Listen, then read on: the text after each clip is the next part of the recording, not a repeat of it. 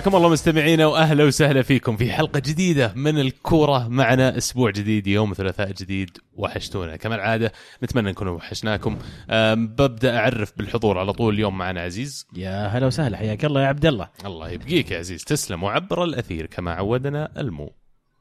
أهلا وسهلا فيكم جميعا. الله يحييك. إن شاء الله ومعنا اليوم ضيف آه، جايبينه مخصوص لحلقة اليوم آه، ال- ال- ال- الزميل خلينا نقول في مجال اليوتيوب وتويتر آه، خالد الذياب حياك الله خالد. الله يحييك. تشرفت فيكم وإن شاء الله اقدم إضافة آه تليق بالمستمع إن شاء الله. ما تقصر والله. أول شيء على قبول دعوتنا شكرا لك. يعني آه، منك الخير والله يا أبو خلود. وأنا أشوف دائما حسابك متخصص كثير في ال Premier League. فقبل ما نبدأ الح- الحلقة لو تحب تقدر تقول الميول حقتك مثلا إيش. الفرق اللي تشجعها؟ وش الدوريات اللي تتابعها؟ طيب أنا زي ما قلت أنا أتابع Premier League. آه، أشجع ليفربول. وسبب دخولي لليفربول هو جيرارد. حبيت جيرارد ثم حبيت ليفربول. آه، بس هذا اللي يعني أنا عاشق لل Premier League وأتابع مباريات ثانية لكن بشكل أقل من Premier League. وش أحسن دوري في العالم بوجهة نظرك؟ أكيد أكيد الدوري الإنجليزي. شكرا. والله شكرا لك يا أخي. عفوا عموما آه، راح نبدأ بالجوله ال Champions League. إياب آه، دور آه، دور 16 كان اسمه عادي تنسى. إيه معليش أنا مالي دخل في المسابقة أنا. آه، فاياب دور 16 انحسم كذا الفرق اللي متأهلة للربع النهائي وراح نمشي معاكم بالنتائج اللي حصلت خلال هذه الجولة وكمان قرعة اللي تمت يوم الجمعة لل Champions League وال Europa League إذا بيخلونا العيال يسوون استثناء الحلقة اليوم نتكلم عن ال Europa League يعني شوي. معليش قرعة جميلة يا أخي. لعيون نابولي بنسولف عن جاك جاك رجال معليش مان سيتي يفوز 7-0 على شالكة. في مباراة يمكن قد تكون الأكثر تسجيلا للأهداف في ال Champions League لفترة مرة طويلة. والأسهل. كيف الأسهل؟ أسهل مانشستر سيتي كان ماخذ راحته بال- بالكامل في المباراة. يعني تتكلم 7 0 نتيجة ثقيلة شوي والكل كان يتوقع إن شالكة بيرجع في المباراة. آه، في أقاويل كذا قالوا إنه بيرجع يمكن يعثر السيتي. لكن واضح إن السيتي آه، أنهاه مبكرا. طب هل لأن السيتي فنانين ولا لأن شالكة يعني حقوها مباراة؟ لا آه، يمكن أنا أشوف ضعف شالكة ثم من جودة العناصر عند السيتي آه، السيتي زي ما قلنا واضح يعني آه، السيتي يمتلك جودة عالية جدا في العناصر فواضح يعني من من جودة العناصر من من بيكتسب الثاني عزيز السيتي وين يوصل بعد هذه النتيجة في البطولة؟ راح نتكلم عن القرعة بعد شوي قرعه دور الثمانيه والسيتي حظوظه زي حظوظ أغلب الفرق الكبيرة اللي واصل دور الثمانية أتوقع إنه آه، سنة عن سنة قاعد ينضج. السيتي قاعد يبدأ يتعود على البطولة هذه. مدرب آه، محنك يعرف البطولة بشكل جيد. وأيضا لعيبة عنده فريقين آه، رائعين. فتشكيلتين تقريبا يقدر يلعب فيها جوارديولا فالسيتي ممكن يروح بعيد. لكن خليها لفقرة التوقعات. إيش رأيك؟ بنجيها. لأن فعلا نقطتي كانت إنه بعد ما نشوف السيتي يفوز بسبعة ما تغير وجهة نظرك عنه في البطولة هذه ولا تنظر لها كمباراة بس؟ إن ظروف المباراه انتهت كذا. أنا بالنسبة لي ظروف المباراة وسوء مستوى شالكة. ما دام عندك عزيز راح ننتقل للمباراة اللي بعدها اللي صارت يوم الثلاث كمان اليوفي واحدة من الريمونتادات الكلاسيكية اللي صارت في ال Champions League الحديث يفوز 3-0 بيعني هاتريك خلينا نقول مكتوب في النجوم مثل ما يقولون. آه رونالدو يجي اليوفي بغرض إنهم يبغون فعلا يجيبون الأبية بسميها ال Champions League وإنها يقلب آه مباراة راسا على عقب بالطريقة هذه يسجل هاتريك ولما كان اليوفي محتاج له هو السبب أتوقع اللي شارينه عشانه.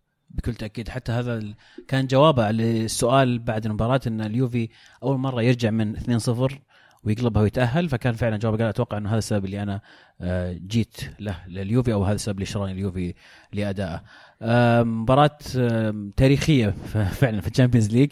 أنا كنت متشائم قبل المباراة وأتوقع سبب تشاؤمي كان الأسبوعين اللي ما قبل المباراة والأجواء اللي كانت محيطة بالنادي من تصريحات أليجري الغريبة والإستياء وت- وتقفيل حساباتها في شبكات التواصل الاجتماعي.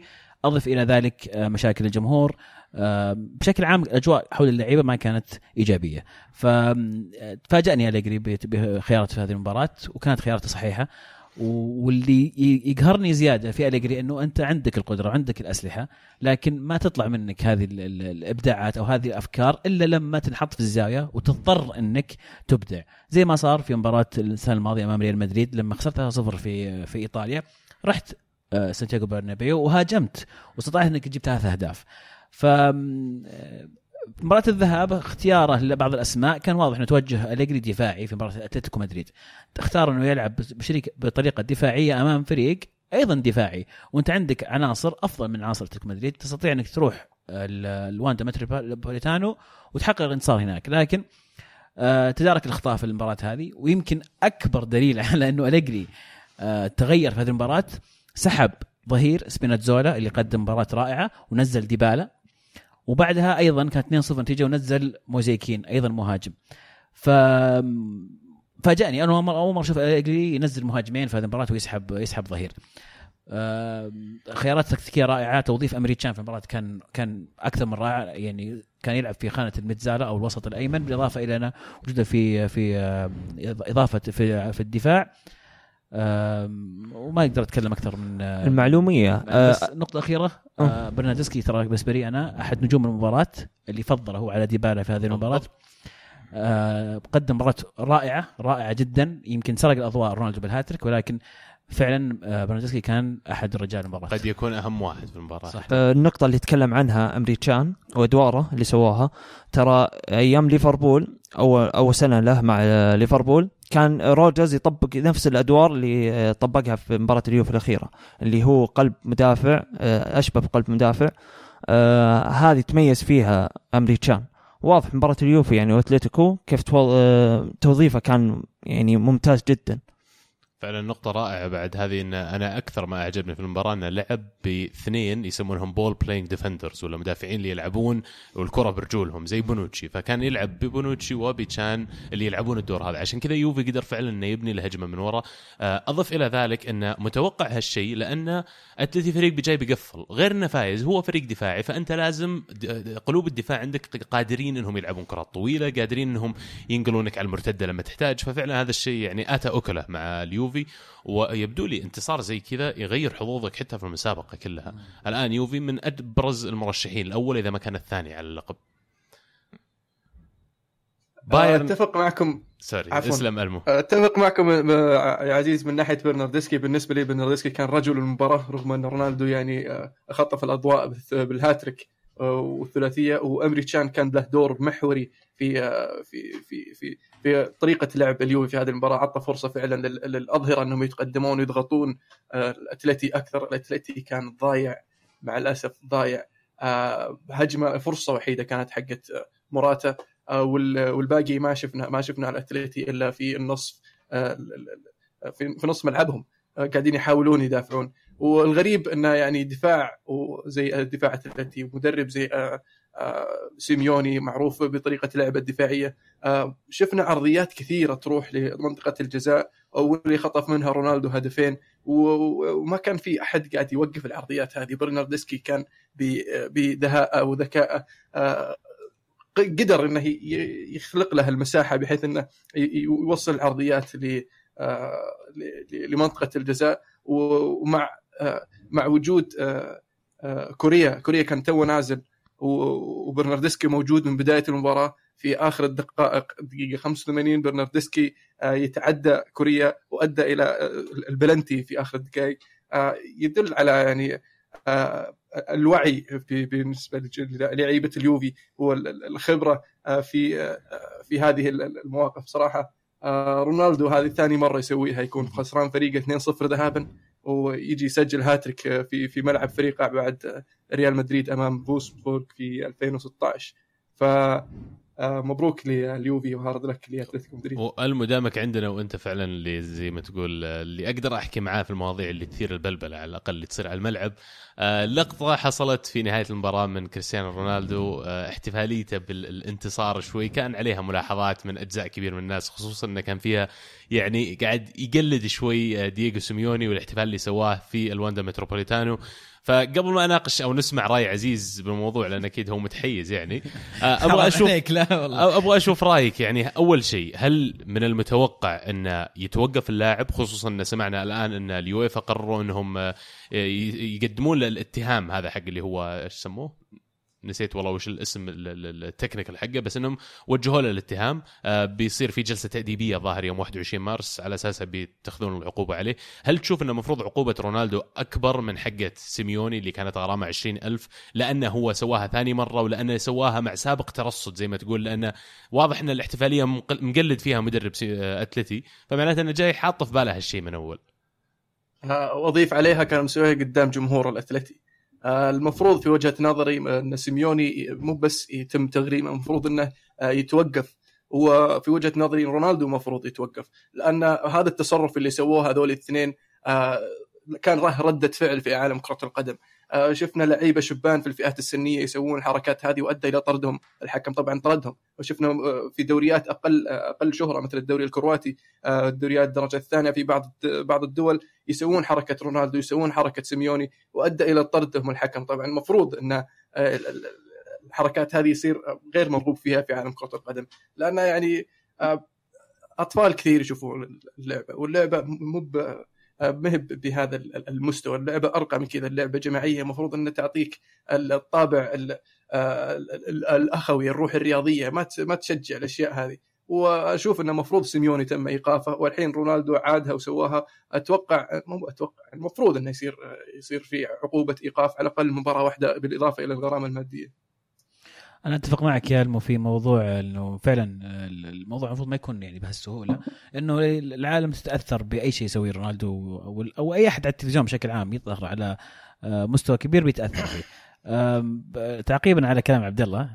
عبد الله أنا دائما أحاول أكون آه، حقاني. تحاول تحاول. ولا عمري حتى رونالدو لما آخر مرة قلت لكم إنه حقه حركة الخمسة هذه ما كان لها داعي. فيعني عمره تشجيعي لفريق معين ما راح يأثر على إن شاء الله يعني رأيي في الموضوع. ال- أنا ما أشوف انه في فرق لأنه آه، نفس الحركه ما أشوف لأن سيميوني سواها أول معناته إن رونالدو سواها الثاني هو يعني قام يقلد أشوف إن عقابهم واحد. أنا للأمانة شفت صورة إنه سواها الجمهور الاتلتي ولكن شفت أيضا صورة ثانية وما كان الجمهور الاتلتي فما أدري. فإذا كانت هي الجمهور الاتلتي أتوقع إنه راح فعلا يتوقف رونالدو. لأنه فيها يعني فيها توجه للجمهور الفريق الخصم ويستاهل يتوقف فيها. خالد إيش رأيك؟ أنا أشوف آه، إن الدون المفروض يتوقف آه، وأيضا سيميوني. سيميوني كان المفروض يتوقف بدل الغرامة. يعني آه، الحركة المفروض إنها ما تكون في كورة زي ما قال المو آه، في أطفال يشوفون يشاهدون الكورة يستمتعون فيها. فالمفروض ما نطلعها قدام قدام الجمهور. ما له داعي يعني. عادي أقول وجهة نظري.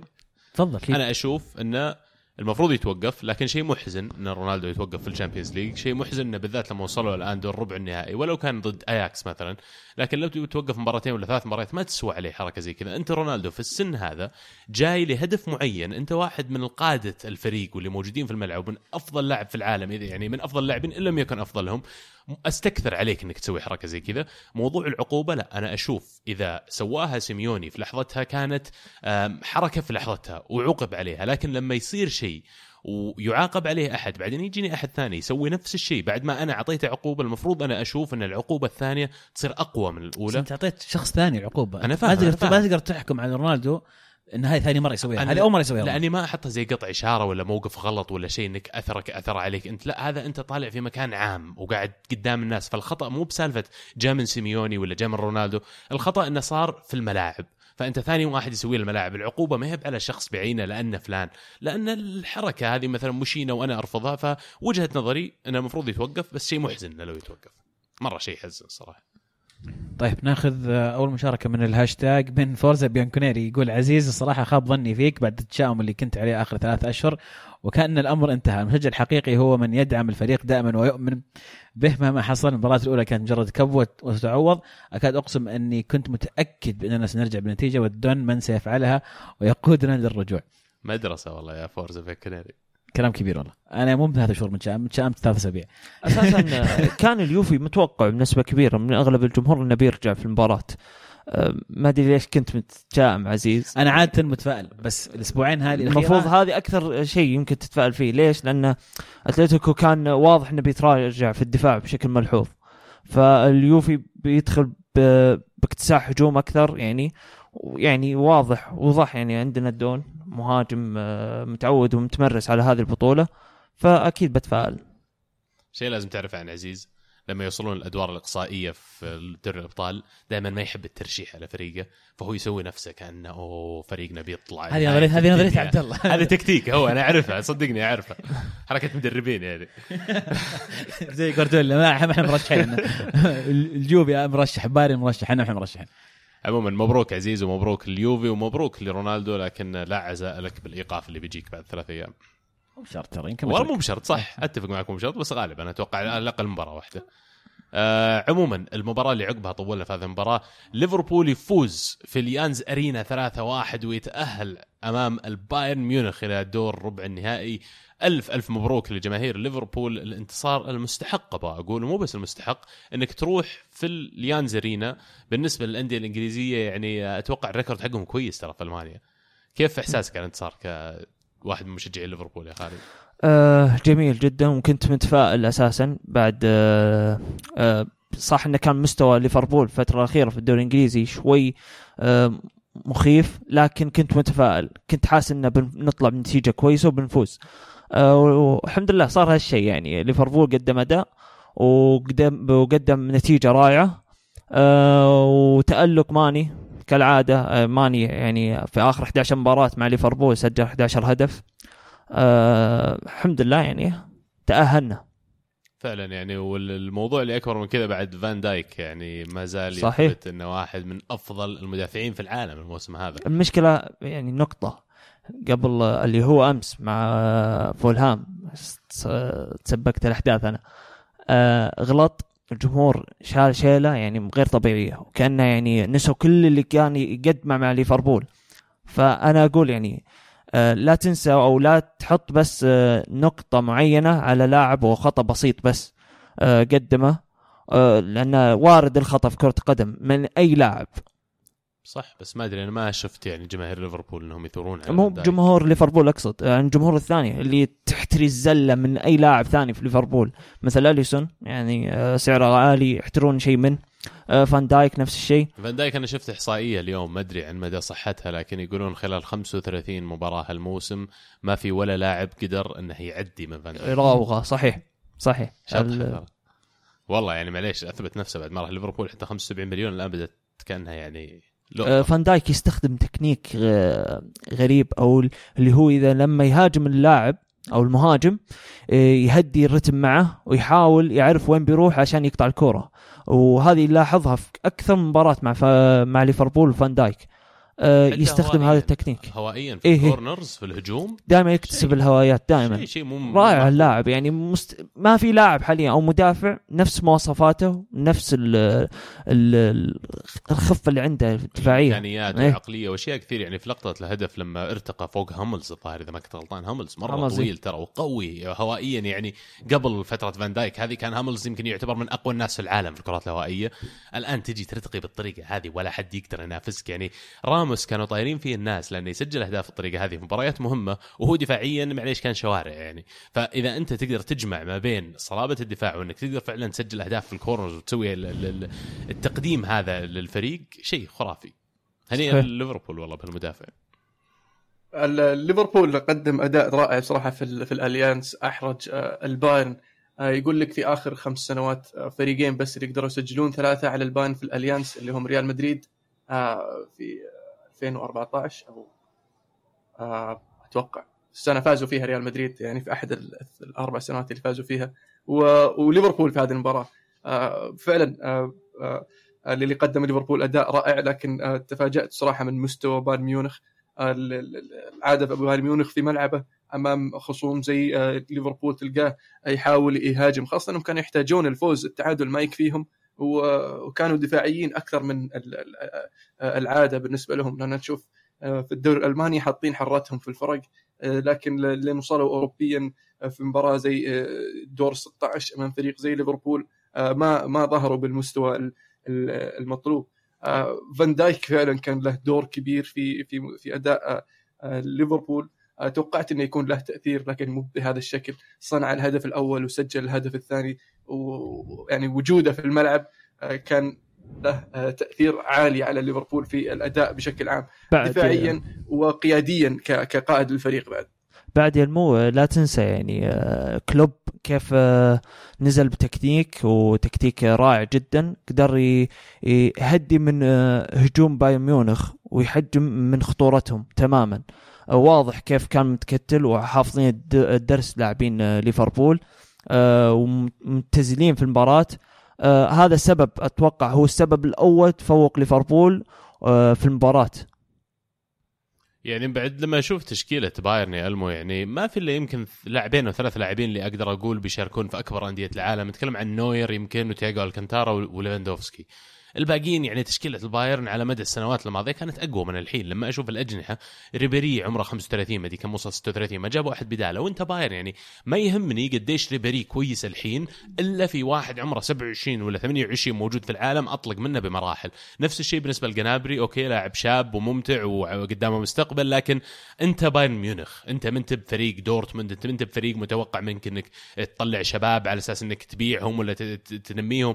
أنت المفروض إنك اليوم تفوز. وبالنسبة لي حتى التشكيلة من قبل ما تلعب المباراة هي اللي حسمت المباراة. آه، وفعلا يعني آه، قالها خالد على تويتر إن الممر لماني راح يكون رافينا والهدف الأول جاء من جهة رافينا وهدف رائع بصراحة من ماني. سؤال أخير بس قبل ما نختم هذا الموضوع يا أبو خلود. أنت كمشجع لليفربول أنا بقول دائما انتقادي أقول إن أنا أحس إن ماني آه، ولو كان الفترة الماضية هذه مولع وقاعد يسجل أهداف كثير لكن يضيع أكثر مما يسجل وأسلوب لعبه ما يناسب أسلوب لعب فيرمينو وصلاح هم محتاجين واحد أقرب للرقم عشرة زي كوتينيو أول أنه يقدر فعلا يطلق ال- ال- ال- اللاعبين هذول المساحات اللي لما توفر لهم إيش رأيك بالموضوع هذا؟ إنت رأيك على آه، ماني؟ أتفق معك آه، ماني يهدر فرص كبيرة جدا يعني آه، لكن ما أتفق معك في من ناحية إن اللاعب آه، مثلا يحتاج له اللاعب نفسه هو يحتاج ومع الثنائي اللي هو فيرمينو وصلاح يحتاج لهم يحتاج لهم صانع لعب مثل كوتينيو كنا نفضل إنه يجي نبيل فقير لكن ما حصلت يعني الفرصة وما أدري إيش صار بسبب إصابة أو زي كذا وتعطلت الصفقة لكن حتميا ليفربول.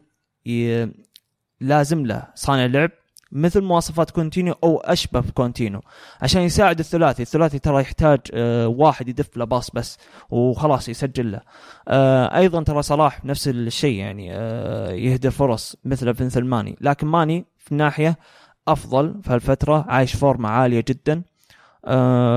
يعني ومن ناحية ال- المراوغة لاعب لاعب فماني يتفوق أكيد في ذا الناحية من من الثلاثي كلهم. مبروك عموما على انتصار ليفربول. إلى دور ربع النهائي والمباراة الأخيرة. ما دامك طريت نبيل فقير نبيل فقير انجلد في المباراة الأخيرة 5-1 برشلونة فازوا 5-1 على ليون. آه وكذا برشلونة يعني انتصار ساحق. فيليبي كوتينيو اللي تونا نتكلم عنه سجل جول. ليونيل ميسي هدفين. آه حتى جيرارد بيكي قلب الدفاع تلقى لما برشلونة كان فايز 3-1 تقريبا تلقاه يسوي الركضات المعهودة حقته اللي يطلع من قلب الدفاع ومدرع ما يشوف إلا الباب وسجل منها جول. برشلونة تغيرت وجهة نظركم بعد آه، خلينا نقول الإخفاق في مباراة الذهاب أمام ليون إنه يمكن الفريق ما يقدر يوصل بعيد؟ يعني حتى إخفاق هاي كلمة ثقيلة شوي. انتهت الذهاب طبعا 0 0 يوم عن يوم برشلونة يبدأ يظهر بشكل مقنع أكثر. وأضف إلى ذلك وجود شخص زي ليونيل ميسي. ما دام ميسي مروق راح نوصل لها بعد شوي بنتكلم في الدوري الإسباني. ما دام ميسي مروق ودام ميسي في يومه فهذا الفريق راح يكون صعب على أي فريق يواجهه. فعلا برشلونة بالنسبة لي قد يكون مرشح الأول لل Champions League وما زال يعني آه، يوم عن يوم قاعد يقوى. في ظل وجود ميسي الحالة صدق. والله صدق. صحيح هو اللاعب الوحيد حاليا في العالم لو تلاحظ اللي قادر يصنع فارق مع يعني تقدر تضم مع كريستيانو رونالدو هو الوحيد اللي قادر يغير من مجرى المباراة يقلبها فوق تحت يعني زي ما يقولون يقلب الطاولة. فميسي يسوي ذا الشيء وأكثر بعد. أسلم ألمو. تصريح رئيس ليون يقول لو لو ميسي معنا كان تأهلنا. وأنا أقول يعني لو ميسي ما يلعب أصلا كان تأهل ليون لأن خمسة واحد آه، من غير ميسي تصير واحد واحد. ونفس الشيء حتى في في في, في مباراة الدوري يعني نرجع نوصل لها بعد شوي. آه، ميسي هو اللي يسوي الفارق بالنسبة لبرشلونة ويعطيهم يرجح كفتهم بشكل أكبر من يعني لما تقارنه مع الفرق المنافسة. وراح نتكلم عن القرعة بعد شوية آه، إيش رأيك في لقطة سواريز؟ البلنتي.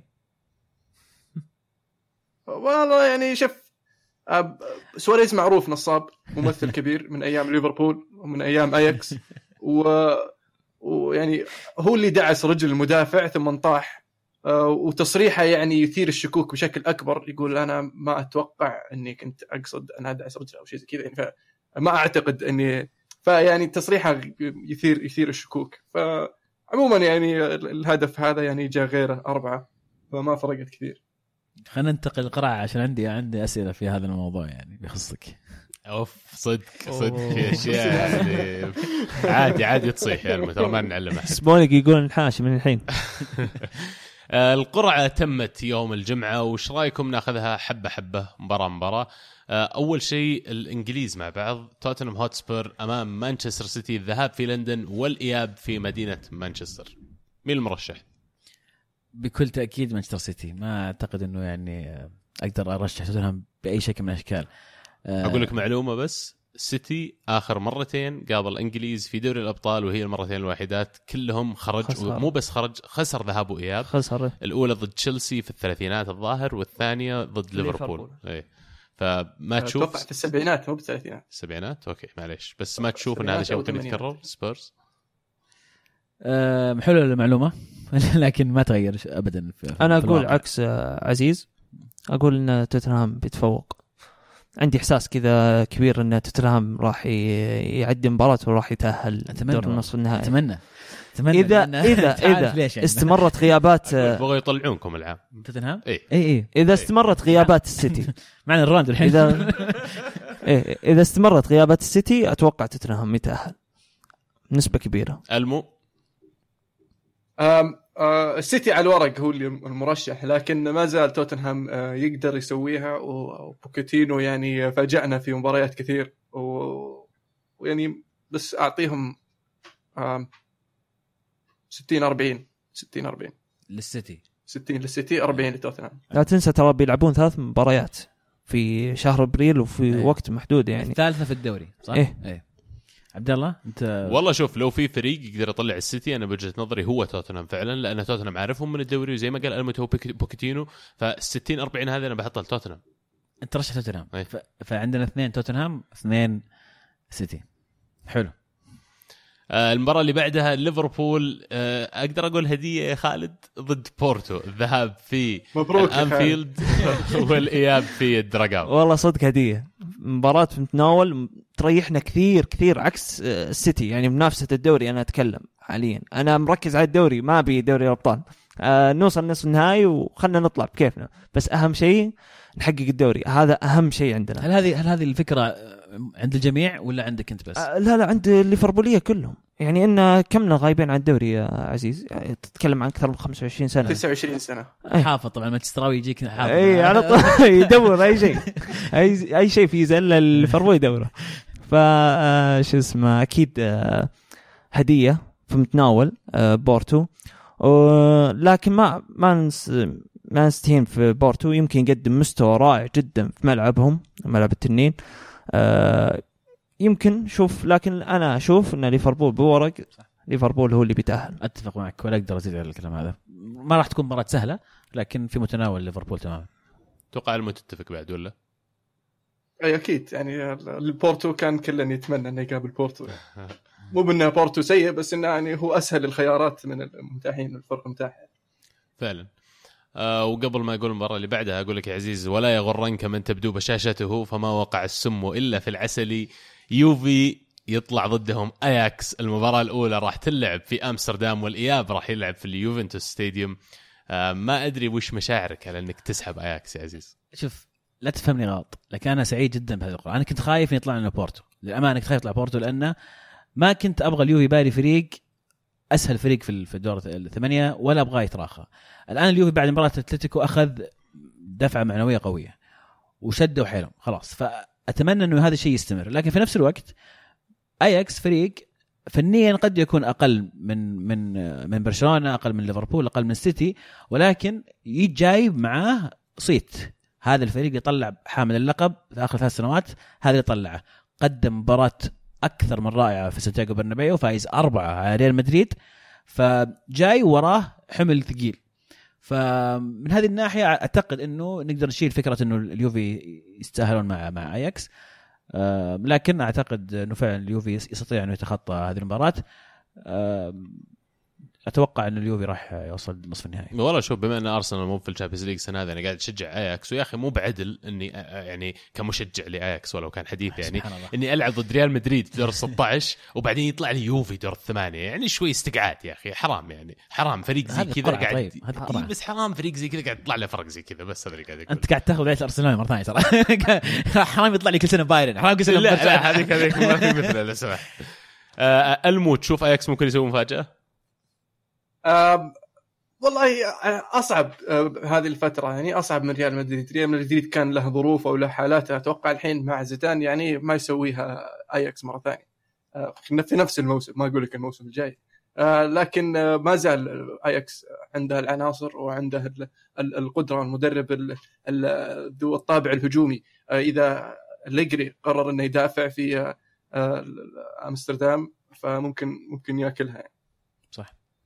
صح ابو خلود باختصار يعني ما أبي أكثر في كلام اليوفي اليوفي أي وفعلا يعني اياكس كان قبل مباراة ريال مدريد كان نقدر نقول إنه نكرة بالنسبة لأن العالم غير متوقعين منه أي شيء لكن الآن صار معرفة فالموضوع هذا المفروض يفيد اليوفي لأن اليوفي صار يعرف اياكس مين ويعرف زي ما قلت يا عزيز إيش سوى بريال مدريد قبله. الآن ال- ال- الطريقة اللي يدخلون فيها المباراة مختلفة عن ال- ال- الطريقة اللي لعب فيها ريال مدريد أمامهم. والمباراة الأخيرة آه، المو راح يعني يكثر الكلام فيها وأنا. أنا أشعر معاك بالظلم ترى مو بس على القرعة نفسها على الأحداث المصاحبة مانشستر يونايتد يطلعون ضد برشلونة وعلى أساس إن المباراة الأولى راح تلعب في الكامب نو والإياب بيلعب في أولد ترافورد لكن لقوانين غريبة تخص آه، بريطانيا وتخص مدينة مانشستر إن ما تلعب مباراتين في نفس المدينة في يومين ورا بعض تم عكس اللقاء هذا إن مباراة الذهاب تصير في الأولد ترافورد ومباراة الإياب في الكامب نو بناء على الفرق وين خلص ترتيبها الموسم الماضي فلأن السيتي خلص أول أخذ أفضلية إنه يلعب مباراة الإياب على ملعبه. كمية الظلم اللي تشعر فيه الحين يعني حكيني آه ما تتخيل قديش يعني يكفي إن برشلونة يطلع لك في القرعة. ثم تعرف إن المباراة راح تنقلب عشان السيتي آه والله طلع بيلعب مباراة إياب. طيب خلينا نلعب الخميس يا أخي ما عندي مشكلة. بس لا لا تسلبني حقي يا أخي يعني أبسط حقوقي يعني. شيء كذا أشوفه إيجابي يعني في في من القرعة أن بنلعب المباراه الثانية في الأولد آه لكن راح تنعكس. وفي الأخير يعني قدر الله ما شاء فعل. شو أسوي؟ بس عجبني سوشاير اللي قال ما يزعل أصلا. أصلا أنا أبي ألعب مباراة الذهاب على ملعبي. والله عجبني الأسلوب. ترى على حتى لو ما فكرة- كان حتى لو ما كان يؤمن بهالشيء لازم تقول للاعبين كذا يا أخي. على فكرة ترى صدق في في مجموعة ما هي سهلة. من الناس تعتبر إنه الإياب لما يكون خارج أرضك أفضل. إنه لما تلعب الذهاب في أرضك أنت عندك الأفضلية. أنا بس بعطيك مثال يا ألمو. أرجع لليوفي الموسم الماضي. أنا بعطيك مثال صار يعني الموسم الماضي أو اللي قبله عفوا. اليوفي لما يلعب المباراه الاولى في أرضه يطلع أليجري ويهاجم وياخذ يفوز 3-0 على برشلونة. يكون جاهز إنه يروح للإياب ويتعادل 0 ففي مدربين ترى تخدمهم هذا هذا الشيء. آه، في نهاية اليوم بعلمك بعلمك معلومة يعني. آه مانشستر إحصائيات- يونايتد هذا الموسم في. ال Champions League سجل هدف واحد في الأولد ترافورد. يعني إذا تعرف مين اللي سجله. طبعا علينا. الاسطوره مروان ما فليني يحتاج آه. يعني هدف واحد ومسجل الأسطورة مروان فليني والحين مروان فليني مو موجود بس يا. المو تتكلم عن عن فترة مورينو فترة آه، يعني كانت سيئة مع- آه، عند المشتروية كلهم لكن الحين أنت تتكلم عن PSG. سوشاير مباراة بي اس جي اللي قمنا 2-0 في الاولد ترافورد ثم رحنا جلدناهم 3-1 يعني طيب آه. يعني- هذا يمكن فيه شيء شيء غريب يعني لأن هذا تاهلتوا تاهلتوا قدام. بي اس جي لاعبين ها؟ الاياب خارج ارضكم إي هذه هي. أنا اللي حبيته من سولشاير في في في تصريحه قال آه بالعكس إحنا نبغى نقابل أفضل الفرق نبغى نقابل أكبر الفرق. آه هذا آه نحن مانشستر يونايتد وهذه المباريات اللي نطمح إليها آه نقابل الفرق الكبيرة. وفعلا لو تفكر فيها ايجابيا أنا شخصيا يعني. كان آه بالنسبة لي الهدف أنه توصل دور الثمانية لأني ما أشوف فعليا يعني واقعيا اليونايتد يروح يفوز باللقب. آه آه بعد يعني قرعة الدور ال 16 وسالفة مورينيو وإقالة مورينيو وال- والإصابات قبل مباراة PSG ما توقعت أن اليونايتد يوصل دور الثمانية أصلا. ففرصة للاعبين الشبان الفريق الشاب هذا اللي في مانشستر يونايتد أنه آه، يحتك مع أفضل الفرق لعب اليونايتد مع فالنسيا ويوفنتوس في دور المجموعات و PSG في دور 16 وحاليا برشلونة في دور الثمانية.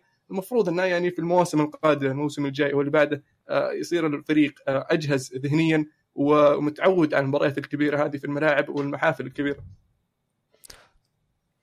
طيب أتكلم عن نقطة؟ إيه، تفضل أكيد. ال- اليونايتد حاليا طلع من الكاس كلنا عارفين ذا الشيء آه كاس الاتحاد الإنجليزي وحاليا ينافس على الرابع. ما عنده إلا يعني اماله في إنه يحقق دوري منتهية. لكن أنا أتكلم الحين ما عنده إلا بطولة واحدة واللي هي الأبطال. آه، وأشوف أي فريق يعني يبي يحقق الأبطال لازم يمشي ويجاري الفرق الكبيرة وينافسهم. آه، أنا أشوف يعني من صالح إنه اليونايتد يطلع مع برشلونة. أه، ما أستبعد. يمكن يمكن يتأهلون وينتصرون في المباراة ويوصلون نصف النهائي.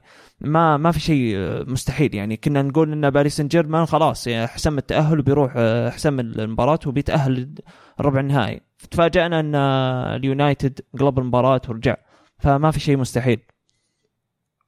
فعلا بس آم، PSG ما عندهم إيه. ميسي. صح. هذه اتفق. معك طيب ناخذ بس مشاركة بعدين بسألكم عن آه، نصف النهائي لأن السنة هذه حددوا نصف النهائي على غير العادة. مشاركه من قيصر أوروبا يقول رغم الظلم التحكيم اللي تعرضنا له أمام اياكس واللي كل شافه المو بكل بجاحه يقول لما طبق الفار خرج الريال. رغم أنه أكثر فريق أنقذه الفار من الظلم التحكيمي هالموسم هو الريال. وبالأخص أمام اياكس لقطة سواريز وش راح تقول عنها يا كابتن ألمو؟ ويا رب يصير لكم زي كذا قدام برشلونة. والله مرة زعلان عليك هذا. هيك هو هو يعني صار صار نقاش في تويتر بيني وبينه. يعني. Okay فيها فيها قصة سابقة الموضوع. إيه بس آه، هذاك تعليق يعني تعليق بس. يعني اللي إذا تشوف إن هذا اللي اللي صار لريال مدريد ظلم تحكيمي آه، فأنت ما عشت في في آه، في أقدام بايرن ميونخ أو أو في يعني في موقف مشجعين بايرن ميونخ لما تأهل الريال بهدفين تسلل أو ثلاث أهداف تسلل. عدها أنت وغلط أو في فريق يعني يعني مباريات كثيرة صارت يعني مدريد فاز. بأربع بطولات في آخر خمس سنوات فيعني لو ابى أطلع ال record بطلع لك كم مباراة آه، الريال استفاد من من, التح... من الأخطاء التحكيمية خلينا نقول بس ف آه، كان تعليقي كذا بسيط يعني واضح إنه يعني موضوع يعني- يعني حساس. لأنه واضح قاعد يجي في منطقة يعني بس توجع يعني يا ألمو. الناس متعاطفة صراحة مع مانشستر يونايتد ومعاك بالتحديد يا ألمو في مشاركة من ماستر انتر يقول الله يعينك يا ألمو راح تلعب ضد اثنين من أخطر خمس لاعبين بالتاريخ ميسي والحكم.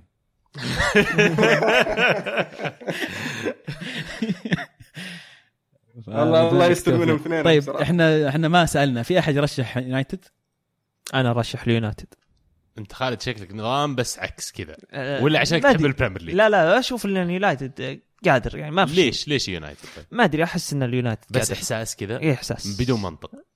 لا منطق. يونايتد يعني آه، ما عنده إلا تركيز على هذه البطولة يعني. ومن وش هذا المبدأ الحالة يعني هل تشوف إن أتوقع بس. اللاعبين اللي عند يونايتد مثلا ولا الأسلوب اللي يلعبون فيه هل تشوف انه كافي انه يقدرون يطلعوا يطلعوا بنتيجة إيجابية ضد برشلونة؟ طب قول. الدفاع ما حد قادر يمسك مهاجمين عاديين كيف يمسكون ميسي؟ يمكن. آه، سوشاير يدخل بتكنيك آه، الدفاع يسكر كل المناطق ما ينفع ويعتمد على دفاع. ما ما ينفع. ما في شيء ينفع ذا معاه والله قد صارت في أكثر من مباراة يا مو عزيز مو بإيطاليين. إيه اضيف كله مو بطليان آه، بس آه، شكرا آه، إيريرا قاعد يتدرب على على هازارد يعني شفناه كيف أيوه هذا اللي أقصده. فممكن هذه المباريات تجهيز إنه يمسك ميسي في حلو. في هذا أنت الدور. ترشح مين طيب؟ المهند. أنا أرشح ميسي طبعا. آه okay. يعني؟ لو ميسي ما يلعب أنا أشوف إن الحظوظ متكافئة ممكن اليونايتد يتأهل. ألمو يرشح ميسي وليس برشلونة إيه، لاحظت إيه، يعني. إيه. قلت لك المنطق يعني برشلونة لكن أتمنى والله يونايتد. طيب دامكم كل واحد رشح أنا قاعد أسجل عليكم كل واحد فيكم. ف نصف النهائي لك يا خالد راح يكون ليفربول أمام يونايتد على الطرف الأيمن. مم. على الطرف الأيسر راح يكون توتنهام واليوفي. يوفي من ترشح وصول النهائي؟ آه، أتوقع اليوفي وليفربول. ومن اللي يفوز؟ اليوفي. أوف. ليفربول دائما في النهاية خلاص أنت خليتها تعرف- قاعدة خلاص. تع- تعرف تاريخ اليوفي أنت في النهائيات ولا تعرف إيه اليوفي؟ عارف عارف عارف. خسران خسران سبع نهائيات. سبع نهائيات إيه. من برشلونة آخر آخر نهائيين في الأبطال بين برشلونة وكان خسارة ثم ريال مدريد الأربعة. إيه. الأربعة ما تخليك تنوم إيه فأنا يعني أنت قاعد ترشح اليوفي إنه يفوز آه، خلاص يعني الحين تجي بين فريقين كلهم في النهائي حظوظهم حلو. يعني سيئة ليفربول اليوفي فأتوقع إن اليوفي أقوى على الورق مع وجود الدون. عبد الله الله يسمع منك أول شيء. آمين يا رب. عبد الله أنت عندك آه، برشلونة أمام ليفربول وتوتنهام أمام اليوفي. مين يلعب النهائي؟ برشلونة يوفي. ولو فعلا صدقت مسجلينها ترى في شهر سبعة الماضي في أي. الصيف قلت لك النهائي راح يكون برشلونة يوفي وبرشلونة بيفوز باللقب الآن ما زلت تقول برشلونة؟ اي أنا أتوقع برشلونة مرشح okay. ميسي مرشح معليش. اسف مهند أنت عندك يونايتد ليفربول سيتي يوفي شلون صار يونايتد بيتأهل؟ ما قال عفوا. برشلونة ميسي مو ليفربول لا لا عفوا. عفوا عفوا ميسي ليفربول اليوفي وسيتي شوف يعني واضحة يعني هم يبغون النهائي بين ميسي ورونالدو منهم- عشان منهم- التسويق منهم. وكذا. ال- اليويفا طبعا أها. معروف. أوكي. يعني يهمهم الأشياء هذه عرفت شلون؟ حلو. لكن آه، راح يخيب ظنهم ويصير النهائي آه، ليفربول ويوفنتوس. ومين بيفوز؟ أهم شيء لا يصير سيتي ليفربول. أهم شيء لا يصير سيتي ليفربول. يعني تصير أوه ما أدري إيش لو بيصير ما أدري إيش بيصير. كل واحدة اردم من الثانية يا علم والله حاس فيك الحين سؤال لو فاز يونايتد وفاز سيتي يتقابلون في ال semi-final؟ فاز يونايتد فاز سيتي. آه، اي لا لا. لا لا ما انت السيتي. وتوتنهام في جهة, جهة. يوفي وأياكس. أوكي أوكي. آه طيب مين يفوز؟ قلت لي بالنهائي؟ آم، آه، اليوفي المفروض يعني. إذا بيقابل ليفربول المفروض اليوفي تلعب بجاهم- كذا حرام ليش ما تقول رونالدو يفوز يا ألمو؟ طيب إيش التعصب هذا ضد يعني ميسي وبرشلونة. قل رونالدو يفوز. طيب المو توقع يعني. ليفربول يفوز على برشلونة على ميسي. يتوقع آه. ان ليفربول يفوز على برشلونة يوصل للنهائي أتمنى ما- ما. أتمنى أتمنى أنا شخصيا أتوقع آه، النهائي بين اليوفي وبرشلونة وأتوقع فوز آه، ميسي والباقي كله. ميسي يعني ترى الموسم هذا ميسي, ميسي استثنائي يعني اللي قاعد يسويه شيء خرافي حتى الآن يعني اتمنى اني اكون غلطان مرة ثانية أتمنى يعني على أساس إنه هو مو استثنائي صدق لما تصير لا، ما استثنائي تستبعد وانت ميسي. استثنائي already مشكلة. يا شباب طلب بسيط بس خلينا نعدي على قرعة اليوروبا ليج بس هالمرة عشان خاطر بس في ارسنال ونابولي.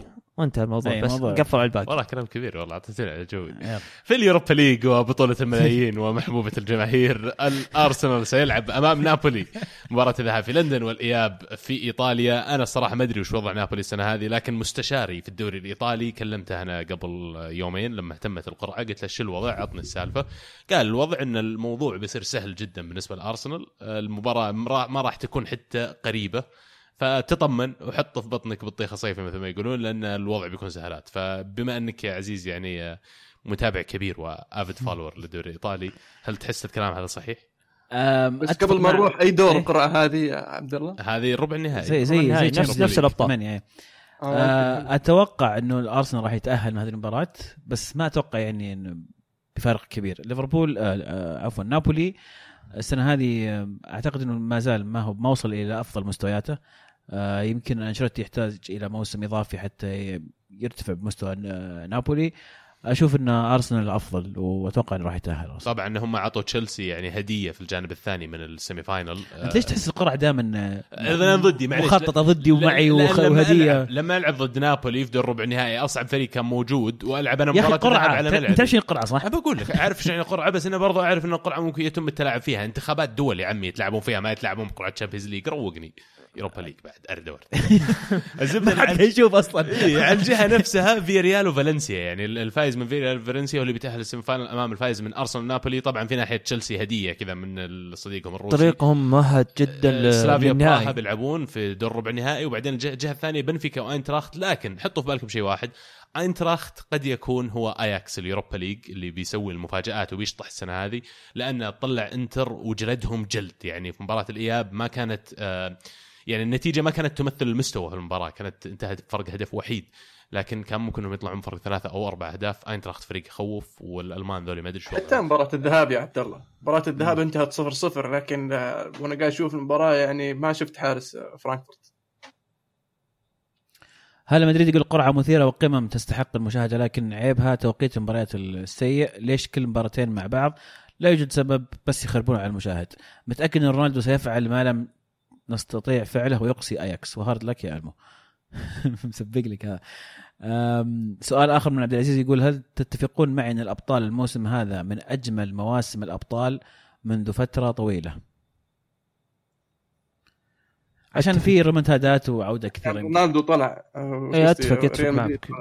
زي ما قلت يعني ال- العودات في المباريات هي اللي تحمس المشجع نفسه المشاهد. فأتفق معه.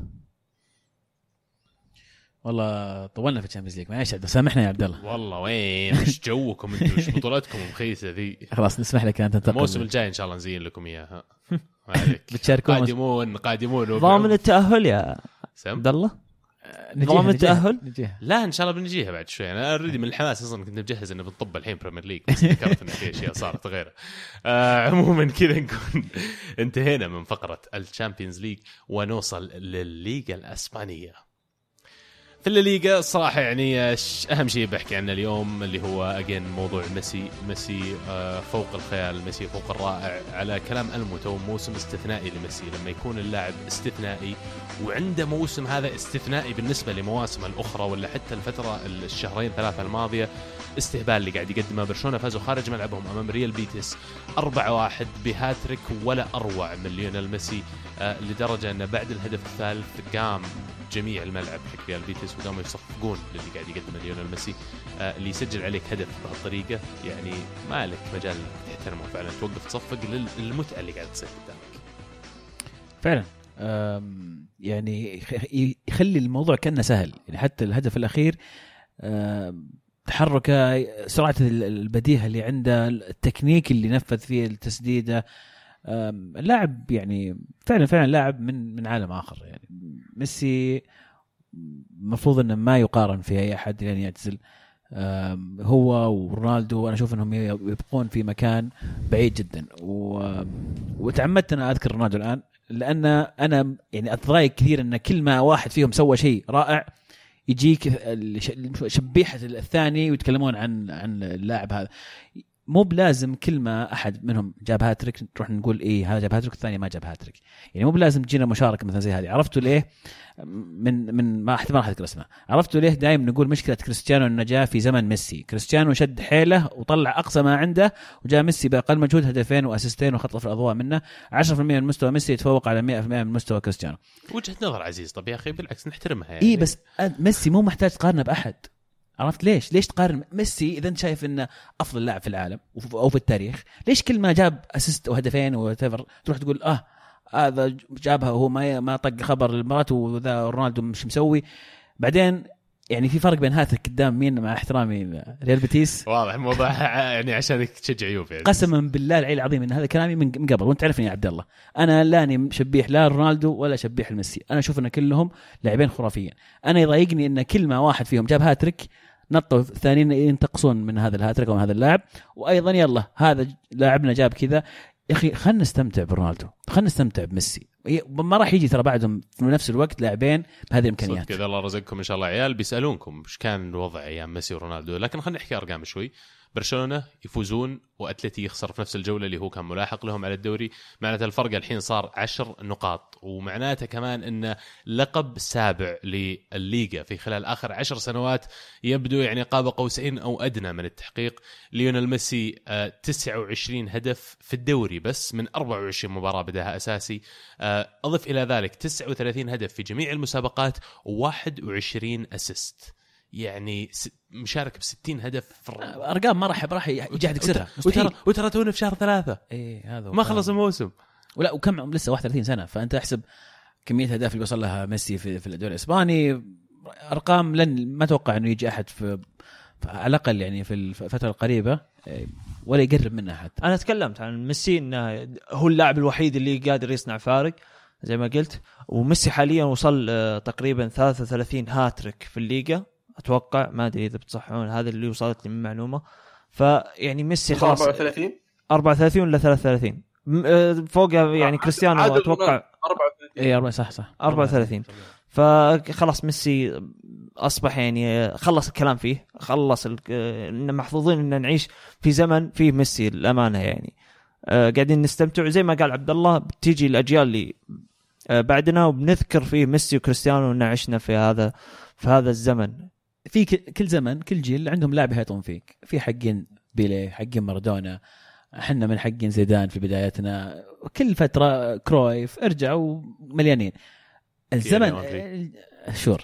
هذا عندك تحت الله اليوم إحنا عندنا فعلا لاعبين فاحنا فعلا محظوظين. وبكل تأكيد ميسي الأرقام اللي قاعد يسويها خلي الأرقام. أنا آه، ممكن المو يعشق أرقام وتحبون أرقام. أنا بالنسبة لي شوف شوف إيش قاعد يسوي في الملعب. كيف البساطة في في ال- في اللعب. كيف يخلي كل شيء قاعد يسويه كأنه سهل. أنا دائما أقول ملاحظة على ميسي كأنه في حبل مربوط بين رجله والكورة. عنده قدرة على الكنترول على الإمكانيات. دائما سابق كل من معاه في الملعب بخطوتين ثانيتين سابقهم دائما. ذكي جدا عبقري جدا وفعلا يستطيع قلب الطاولة في أي مباراة. واللي يقدمه أكثر من مجرد أرقام يا عزيز زي ما قلت أهمية الأسلوب لعب برشلونة الفرق اللي يلعب فيها شيء خيالي يعني. أحد الكاسبين كمان في المباراة هذه مدرب فالفيردي اللي يعني ما بين أسلوب تعامله مع تيرشتيجن كيف الأدوار اللي واضح كانت مطلوبة منه إن ريال بيتيس فازوا عليهم ترى بداية الموسم فازوا على برشلونة فجت مباراة الآن ال- ال- زي ما تقول رد الثار وقدر إنه يستفيد من تيرشتيجن إنه يكسر الضغط حق ريال بيتيس كيف توزيع الكرة كان رائع. كمان حتى الضغط آه، بطريقة منظمة من برشلونة. يعني تشعر انه ما ترك ولا جزء من أجزاء المباراة إلا انتبه له وعلم فريقه إنه كيف يتعاملون معه. فوق هذا عندهم ميسي. دامك اضطريت آه، فالفيردي والمستويات الجميلة. توظيف الفيدال آه، في آخر مبارتين كان رائع جدا وفيدال فعلا كان في الموعد. رجعنا شفنا فيدال كنا نشوفه أيام سابقة. لاعب دوره مهم جدا جدا في افتكاك الكورة. قد يكون أكثر لاعب ظهر في افتكاك الكوره حتى لما ينزل في 20 دقيقة فقط آه، يسبق الجميع في في في سحب الكرة من الخصم وعدتها إلى إلى برشلونة. أتوقع شفت. الأسيست اللي سواه لميسي. يعني ده assist يدرس للامانه يعني من آه، فيدال. وحتى يعني المركز اللي لعب فيه شفنا أنه تغير شفنا كذا مدرب يسويها الآن كرة القدم الحديثه يبدو لي بدأت تتوجه المجال هذا. حس إنه يحتاج لاعبين في الوسط لعب ب 4 4 2 diamond زي ما يقولون. وحط فيدال في مركز اللاعب رقم 10 لكنه مو بصانع لعب واحد يكسر الهجمات من بدري. فيعني فعلا ابتداع جميل. آه، الشيء ال- ال- السلبي اللي شفناه يمكن في المباراة اللي هي إصابة لويس سواريز. إصابة قد يغيب على اثرها لمدة أسبوعين لكن ال- اللي يطمن في الموضوع إنه حاليا جت فترة التوقف في المباريات الدولية. فيمكن يصير عنده مجال إنه يرجع آه، قبل مباراة في أخبار إنها تقول إنه يمكن يمكن احتمال كبير إنه يغيب عن آه، أول مباراة بين برشلونة واليونايتد. فيمكن آه، ما نشوف سواريز في المباراة. بتفوزون يا إلمو لو ما لعب سواريز ولا؟ هو قال ميسي. ميسي بيلعب. ميسي بيلعب أيوه إيه لا تفرق. بس هدف اللي جابه سواريز ترى. شفتوه كيف شفنا. درعم درعم. درعم. كان بين ثلاثة. بتل عرفت؟ بتل درعم بتل يمشي آه. ما حد جاء. آه هدف اللي أحلى منه طبعا الهدف الأخير لليونيل ميسي. آه، واحد من أر... أنا أول ما شفته ظنيت الكورة جاية تنقز. عرفت؟ عشان كذا انه جاء فيها الطريقة هذه في لفة الكورة وكيف جات سلقاطية على قولة بعض الناس. لكن لما شفت الاعاده شفت الكرة تمشي على الأرض تدحرج على الأرض. وعلى قولة واحد كمان من- من اللي يتابعون برشلونة يقول أهم من الهدف الخطوتين اللي قبل الهدف. فعلا تحس أخذ وضعية اللي عارف وين يبغى يحطها. قبل ما يشوت عارف إيش قاعد يسوي. أنت أساسا لو تلاحظ الفيديو ما رفع رأسه وما ما ما استلم ما سوى control على طول جت الكرة إيه عارف وين بيحطها وعارف عارف إيه. يعني كأنه حافظ الش- المرمى. وين؟ المرمى أنا بحطه في الزاوية هذه مو طول. كان حافظ. نعم. حافظ إيه. الغريب الغريب انه ليش أنا آه، كنت يا أخي تصير تصير أحيانا يا أخي لما تشوف اللعيبة تلقاهم ماسكين ميسي. ميسي كان ماسك الكورة ومعاه اثنين. آه مرر الكورة الاثنين اللي كانوا معاه دخلوا المنطقة. أنا أنا هبلت. دائما خليتوه إيه صح. خليتوه. شلون تخلونه؟ رجال بلمسة واحدة حط الكورة في الجول. شلون تخلي ميسي لحاله؟ ما تخليه لحاله ابدا. لو يطلع يعالج برا تطلع معه تك أنت وياه.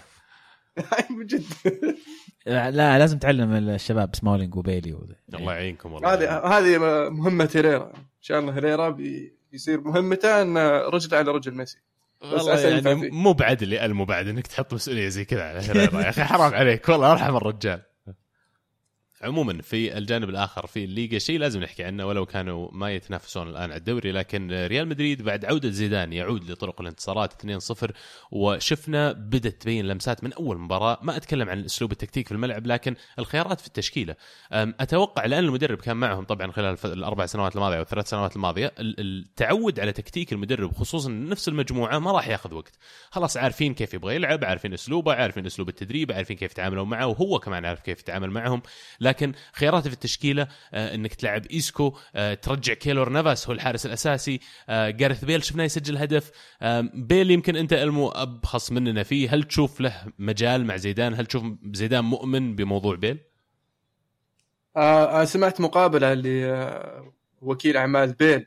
يقول إن اللاعب ما يبغى يطلع لكن تكثر الأقاويل على في في في الصحف خاصة إنه في, في إنجلترا لأن مانشستر يونايتد يبغون الصورة حقت مانشستر يونايتد إنه يجمع أفضل اللعيبة البريطانيين آه، فدائما يرتبط اسمه بمانشستر يونايتد لكن اللاعب يبغى يستمر ووجود زيدان يغير الحالة حاليا آه، يقول إن اللاعب راح يقعد مع المدرب ويتناقشون عن آه، فر- فرص اللاعب في مستقبل الفريق مع زيدان. ويبدو لي إنه يعني ممكن آه، نشوفه يستمر آه، خاصة أنه يعني آه، رجع نوع من مستواه يعني شوي من مستواه في المباراة الأولى مع زيدان. فممكن ممكن بنهاية الموسم يتضح لنا هل راح يستمر أم راح ينتقل. آه عزيز هل تبعث رساله للفريق لما تجي أنت تدخل وأول شيء تسويه أول تشكيلة تحطها إلى حد كبير تقريبا 95% منهم هم اللاعبين اللي فازوا معاه بالشامبيونز ليج ترجع تختارهم على طول. وش الرسالة اللي قاعد زيدان يحاول يوصلها للفريق؟ شوف نقطة مهمة جدا هذه أنا أتفق معك يا عبد الله أنه قد تفهم على أنها رسالة خاطئة أو آه، خلينا نقول محبطة للاعبين اللي كانوا يقدمون مستوى جيد مع سولاري. ولكن في نفس الوقت إحنا ما نقدر نحكم على آه، زيدان مدريد من مباراة واحدة. إحنا ما ندري إيش بيصير المباراة الجاية. ممكن يبدأ يرجع اللعيبة اللي كانوا كويسين مع آه، أيام سولاري. ولكن أعتقد أنه زيدان قال بسم الله أنا رجعت في نص الموسم والوضع فريق متدهور سيء أنا لازم أرجع للناس اللي أعرفهم. برجع للعيبتي اللي يعرفوني واعرفهم كويس. رجع نافاس لأن كورتوا مستواه متذبذب فعلا نافاس أنا أثق فيه. رجع مارسيلو أنا أعرف مارسيلو إيش قاعد يسوي.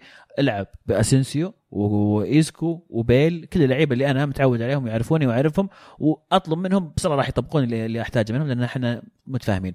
في قادم الأيام قد نرى فعلا عودة بعض اللعيبة اللي اللي قدموا مستويات جيدة في الفترة الماضية اللي اللي الملاحظ هذه المباراة سجل إيسكو بعد صناعة من بنزيما ومشاركة من أسينسيو في صناعة الهدف وبيل سجل من اسيست من مارسيلو.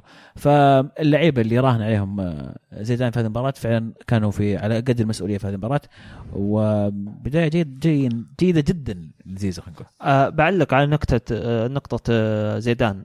أه أتوقع اللي هي تم تعيينه. ما تمنيت إنه يرجع للأمانة يعني. أه حبيت إنه ياخذ تجربة جديدة. أه برا الليغا بالكامل يعني.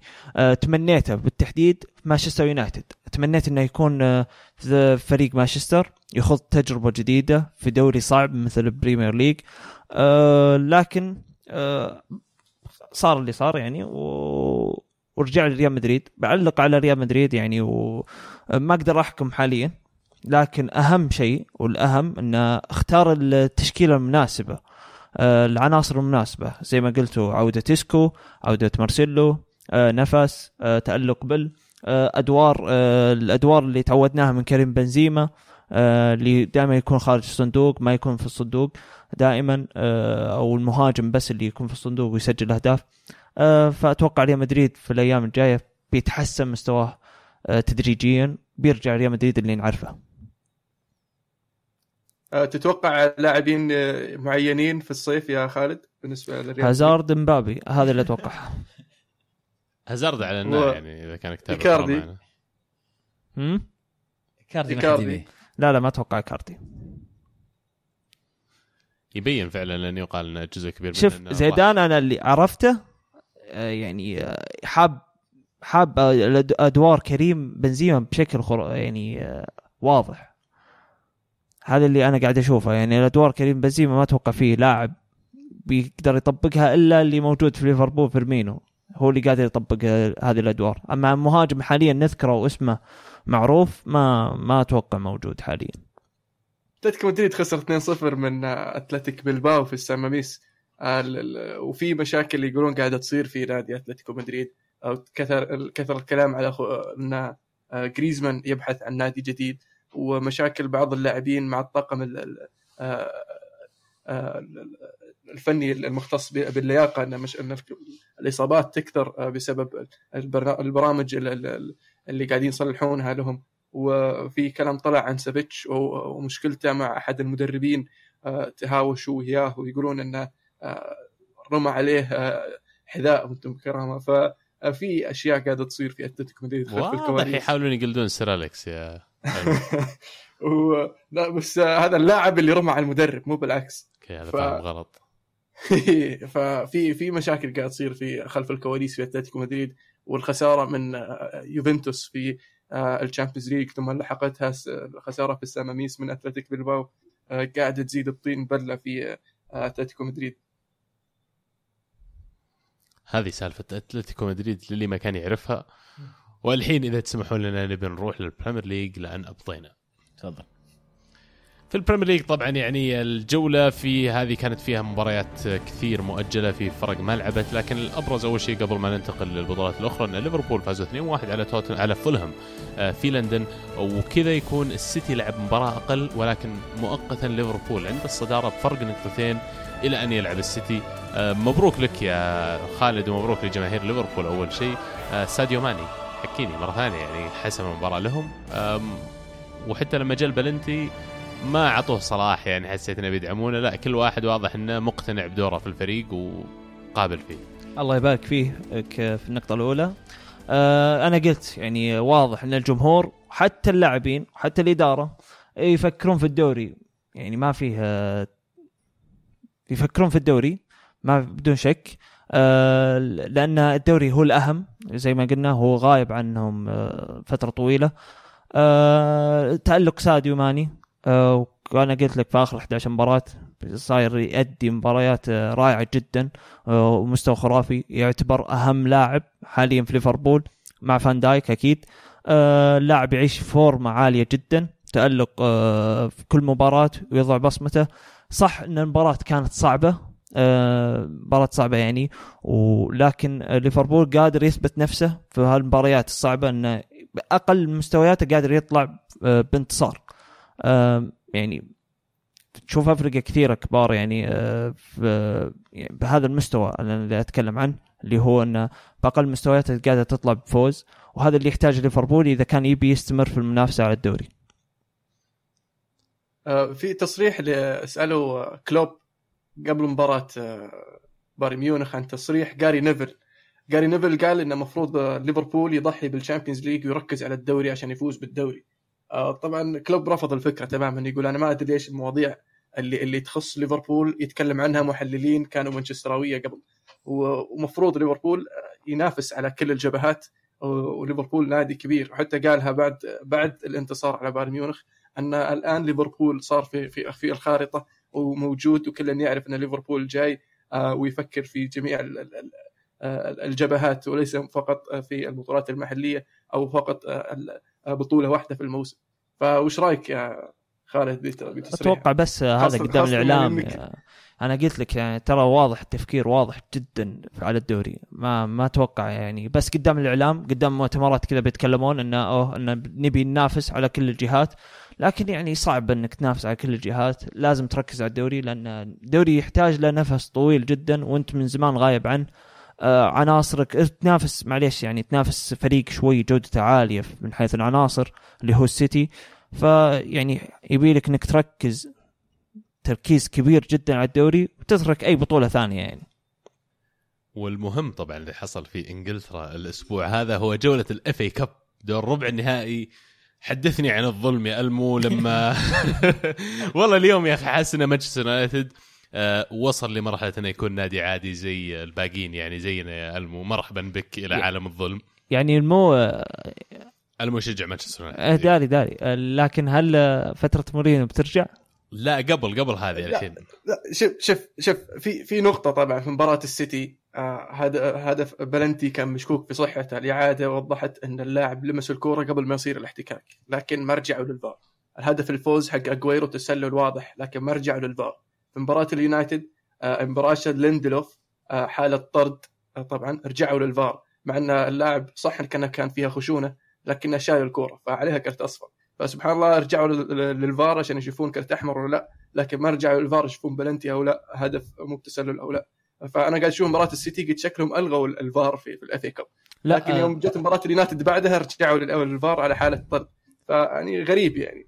لا وبأي منطق التفضيل. إن مباراتين في ربع النهائي واحدة فيها فار واحدة ما فيها فار شيء غير منطقي تماما. وفيها يعني شوي اللي شفته زي يمكن أختلف مع جزء من كلامك يا ألمو انه فيه تفضيل للأندية الكبيرة صار.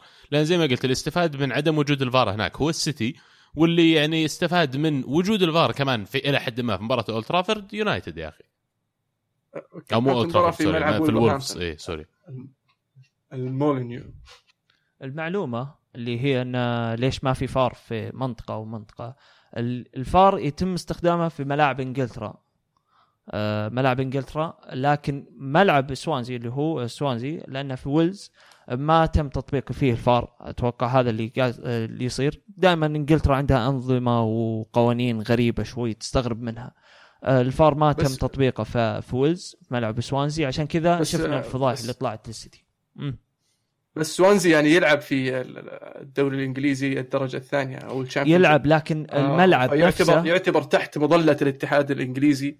أو مفروض إنه يشارك في بطولة فيها الفار مفروض الاتحاد الإنجليزي يوفر هذه الأشياء آه، للمباراة صحيح. هذه إذا الملعب مو بجاهز إنك تلعب في هذه المباراة المفروض إنك ما تلعب في لكن أنا. أتحدث يا مهند عن عن ال- الأرضية أو آه، الملعب نفسه وين يقع فيه في إنجلترا ولا برا إنجلترا؟ عادي أحسم لكم النقاش هذا لأن العلم الأكيد هو بالنسبة لهم إنه كان في فار موجود في الملعب على فكرة لكن الحكام قرروا ما يستخدمونه.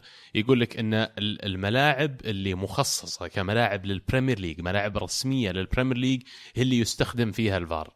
آه، بالنسبة لملعب سوانزي لأن الظاهر ما يصنف كملعب رسمي لل Premier League قرر الحكام إنهم ما يستخدمون التقنية مع إنها كانت موجودة وهذا الشيء اللي يفقع الدم أكثر ولا يفقع المخ أكثر. إنها موجودة وتقرر ما تستخدمها بأي حق. طيب. كلام فاضي. بحق إنه يبغون السيتي يوصل. آه. hard luck والله يا المو خسارة اليونايتد فعلا وتمت القرعة ال FA Cup كمان يعني على بعد المباراة هذه خلينا نقول. يعني هل كنت تطمح إن هذه من البطولات اللي بتحققها؟ آه أكيد. يعني آه، هي هي اللي كانت آه، البطولة اللي ممكن آه، اليونايتد يحققها. آه، خاصة إن آه، ما بقى إلا اليونايتد والسيتي من ال top 6 آه، ب- ب- علما يعني إن وولفرهامبتون في ملعبه صعب حتى في خارج ملعبه.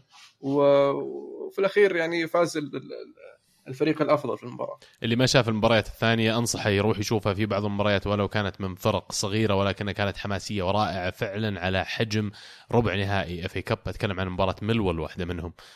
يعني ال- الفرق الباقية كلها الآن يعني إنجاز تاريخي إنهم موجودين في ال semi-final باقي الآن وولفز سيتي واتفورد. واتفورد وبرايتون. برايتون. برايتون راح يقابل مانشستر سيتي. واتفورد وولفرهامبتون راح يتقابلون.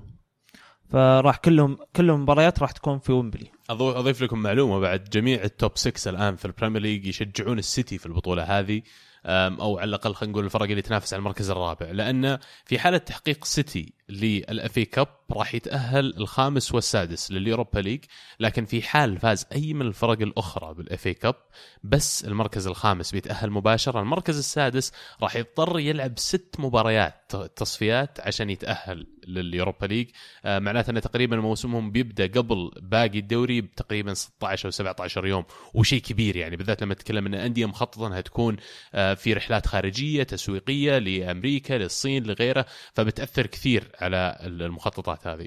سي سي المو طبعا. وأنت تتكلم عن آه، توتنهام وتشيلسي يعني. أوكي كويس. حطيتني. معك. كلام لا أجل نقابل كلام كبير. كلام كبير. آه كذا نكون ختمنا فقرة ال Premier League. آه المبار... الأسابيع الجاية راح يكون فيها آه double rounds ولا جولات فيها مباراتين. هذيك راح نطول لكم فيها إن شاء الله جرعة ال Premier League. لكن الآن خلونا نوصل لإيطاليا اللي الدنيا فيه قالبة فوق تحت. في إيطاليا يا طويل العمر يوفي يخسر للمرة الأولى يا عزيز هذا الموسم في الدوري؟ صحيح. يعني تقريبا ما بقى شيء وتخلصون الدوري بدون ولا هزيمة. يعني سويناها من قبل خلاص. إيه، صدق ليش عيدها؟ بس ما أعطونا كاس ذهب زرفوكم شوف واحد ماخذه عندكم في الاتحاد. آه عموما اليوفي يخسر أمام جنوا 2-0 في مدينة جنوا. مباراة كبيرة قدموها جنوا. آه يوفي بدون رونالدو كأنه يعني أسد بلا أنياب يا عزيز والله ممكن يعني ممكن لكن أيضا أقدر أقول لك إن اليوفي بدون رونالدو يستطيع انه يفوز على جنوا في في جنوا. المفروض قصدك. اي المفروض. أعتقد إنه تصير مع بعض الفرق بعض الفرق ترجع من مباراة صعبة جدا أمام أتلتيكو ونفسيا تركيز كبير وعالي تحتاج مباراه أتلتيكو. نشوف أحيانا تصير مع بعض الفرق إنهم يرجون على المباراة اللي بعدها مباشرة ويكون المستوى سيء. أضف إلى ذلك ال- الخيارات الأسماء ما قدمت المستوى. روجاني آه، يوم عن يوم للأسف يثبت إنه ما هو مدافع يستحق انه يكون في في اليوفي كاسيرس لاعب كبير جاي يسد خانة غياب مهدي بن عطية أو رحيل مهدي بن عطية. ففي في مشاكل كثيرة هل. صدق الكساندرو لعب في العمق؟ كذا لعب شيء زي الوسط محور. لا هو هو أصلا قد لعب محور لكن كان هو على الطرف إلى بعد الطرف بس أنا قلت شكل هذا واحدة من المباريات اللي اخترع فيها اليجري ولكن قبل ما نقفل على موضوع اليوفي جنوان إنه يعني؟ آه بتقفل أنت. إيه لا ما بعد آه في تفضل بس إنه ودي أخذ مشاركة من مصعب لاني خذ خذ خذ أول ما فاز. جنوة لما جاء في بالي مصعب لأن أدري إنه يشجع جنوة فمرسل لنا يقول أعرف إن لدي مشاركات كثيرة لكن الأحداث تفرض نفسها. أين ذاك النادي الذي لا يهزم في الكالتشيو؟ أين أولئك الذين ضحكوا من صفقة ستورارو؟ يمكن لليوفي أن يبحث عن دوري لا هزيمة بعيدا عن جنوة. ملاحظة؟ شكرا ديبالا. هاشتاج كرة معنا هاشتاج تم الافتراس. ليش ليش ديبالا يعني كان صنع أتوقع لأنه أخطأ كثير ديبالا وكان من من عنده صنعت ال- الهدف ما كانت فرصة هذه لديبالا إنك في غياب رونالدو حطيناك أنت من جديد في التشكيل الأساسي خلينا نقول بالذات بعد مباريات ال Champions لما ما اخترتك. آه المفروض إن هذه يعني واجهه انحطت لديبالا إنه يبدع فيها. إلا للأمانة ما في أي تفسير اللي صار في المباراة. ما عندي أنا شخصيا أي تفسير. آه، ديبالا إضافته في مباراة أتلتيكو كانت ممتازة نزل من الدكه وكان إضافته رائعة. فقد يكون ديبالا يعني مقتنع بالدور اللي يقوم فيه لكن هذه المباراة المضحك إنه فعلا ستورارو هو اللي سجل آه، لاعب اليوفي السابق بإضافة لهدف من آه، جوران بانديف. لما تشوف مباريات زي هذه من ديبالا هل تتصالح أكثر مع مبدأ إنك ممكن ديبالا يطلع الصيف؟ أنا متصالح مع الموضوع هذا من من زمان يعني للأمانة جيت رونالدو ها؟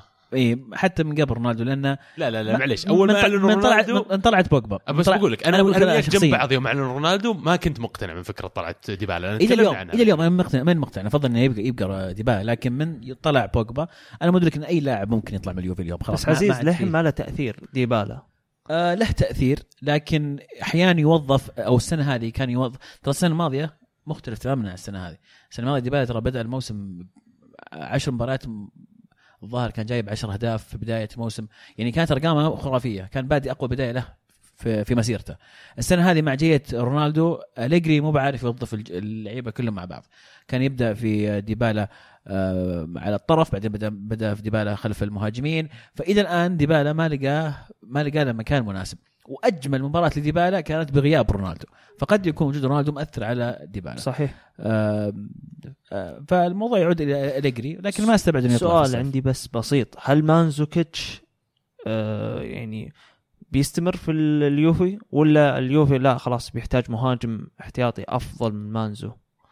الكلام اليوم إنه راح يجدد مانزوكيتش إلى 2021 لكن ما زي ما زي يعني ديبالا. الآن ما قاعد أشوف إنه يقدم شيء. بس ارجع الموسم الماضي. ترى مانزوكيتش كان كان نجم والأدوار اللي يقوم فيها مانزوكيتش تختلف يمكن. انخفض الرتم. آه، تغير عنده. طبعا تغير. والأدوار الآن مطلوبة منه مختلفة عن الموسم الماضي، الموسم الماضي كان هو يلعب على الطرف وهيغوايين هو راس الحربة، صحيح الآن هو راس مختلفة. الحربه ورجع رونالدو على الطرف. ف أتفق معك. يمكن يجي يوفي يحتاج إلى مهاجم بديل أفضل. ولكن مانزوكيتش له أدوار له مهمات تكتيكية يطلبها منه اليجري تهمه كثير. غطينا كل شيء في هذا الموضوع كذا. أبغى المسلم بس أضيف شيء بصراحة. يعني آه ب- ستورارو يعني أعرف قديش تقدره يا عزيز وتحبه بصراحة. يوم شفت هدف ستورارو إن ستورارو سجل هدف على طول جيت في بالي بصراحة وما أدري ليش بس ضحكت بصراحة إن ستورارو عرف يست... عرف يستلم الكرة ها المرة ذي. صار منه فايدة. الحين غير ذلك في في كلام طالع إن جمهور جنوا آه، كانوا زعلانين عقب ما عرفوا إن رونالدو ما راح يشارك في المباراة وكانوا يطالبون إن يرجعون حق التذاكر حقتهم.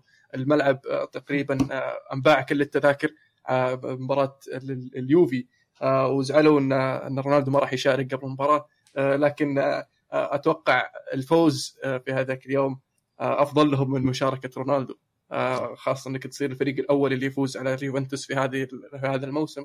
و- وتقدر يعني ال- ال- تسوي الأداء الرائع آه، أمام المتصدر. ومبروك يا مصعب على إي والله مبروك. الفوز العظيم. رابطة رجل واحد لجنوة في المملكة. والله صدق ندعمك. ما أدري إذا في المملكة ولا لا. عموما في الديربي ديلا مادونينا آه إنتر ميلان يفوز 3-2 انتصار مستحق أمام إي سي ميلان غريمة التقليدي آه كذا يكون إنتر ميلان يعني ضرب عدة عصافير بنفس الحجر. الأول إنه صار المركز الثالث الآن تعدى إي سي ميلان بنقطتين بعد المباراة هذه.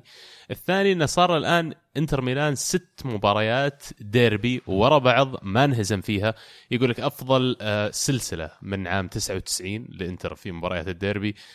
يعني بداية موفقة كانت من البدايه وجاتوزو يبدو لي إن اختياراته بداية المباراة ما كانت صحيحة لكن عدلها وقدرنا المباراة طارت من إيدينا وصار الحسم في الأخير ولا الفرق ما بين الفريقين هو هندانوفيتش. يعني لما تشوف الكرة الأخيرة اللي صدها بكتفه مو مو أي حارس يسوي زي كذا يعني. ما قبل المباراة يمكن الأغلب كان يتوقع إنه الميلان بحكم إنه في آخر عشر مباريات الميلان منتصر الميلان يمر في فترة جيدة تخطى الإنتر في الترتيب.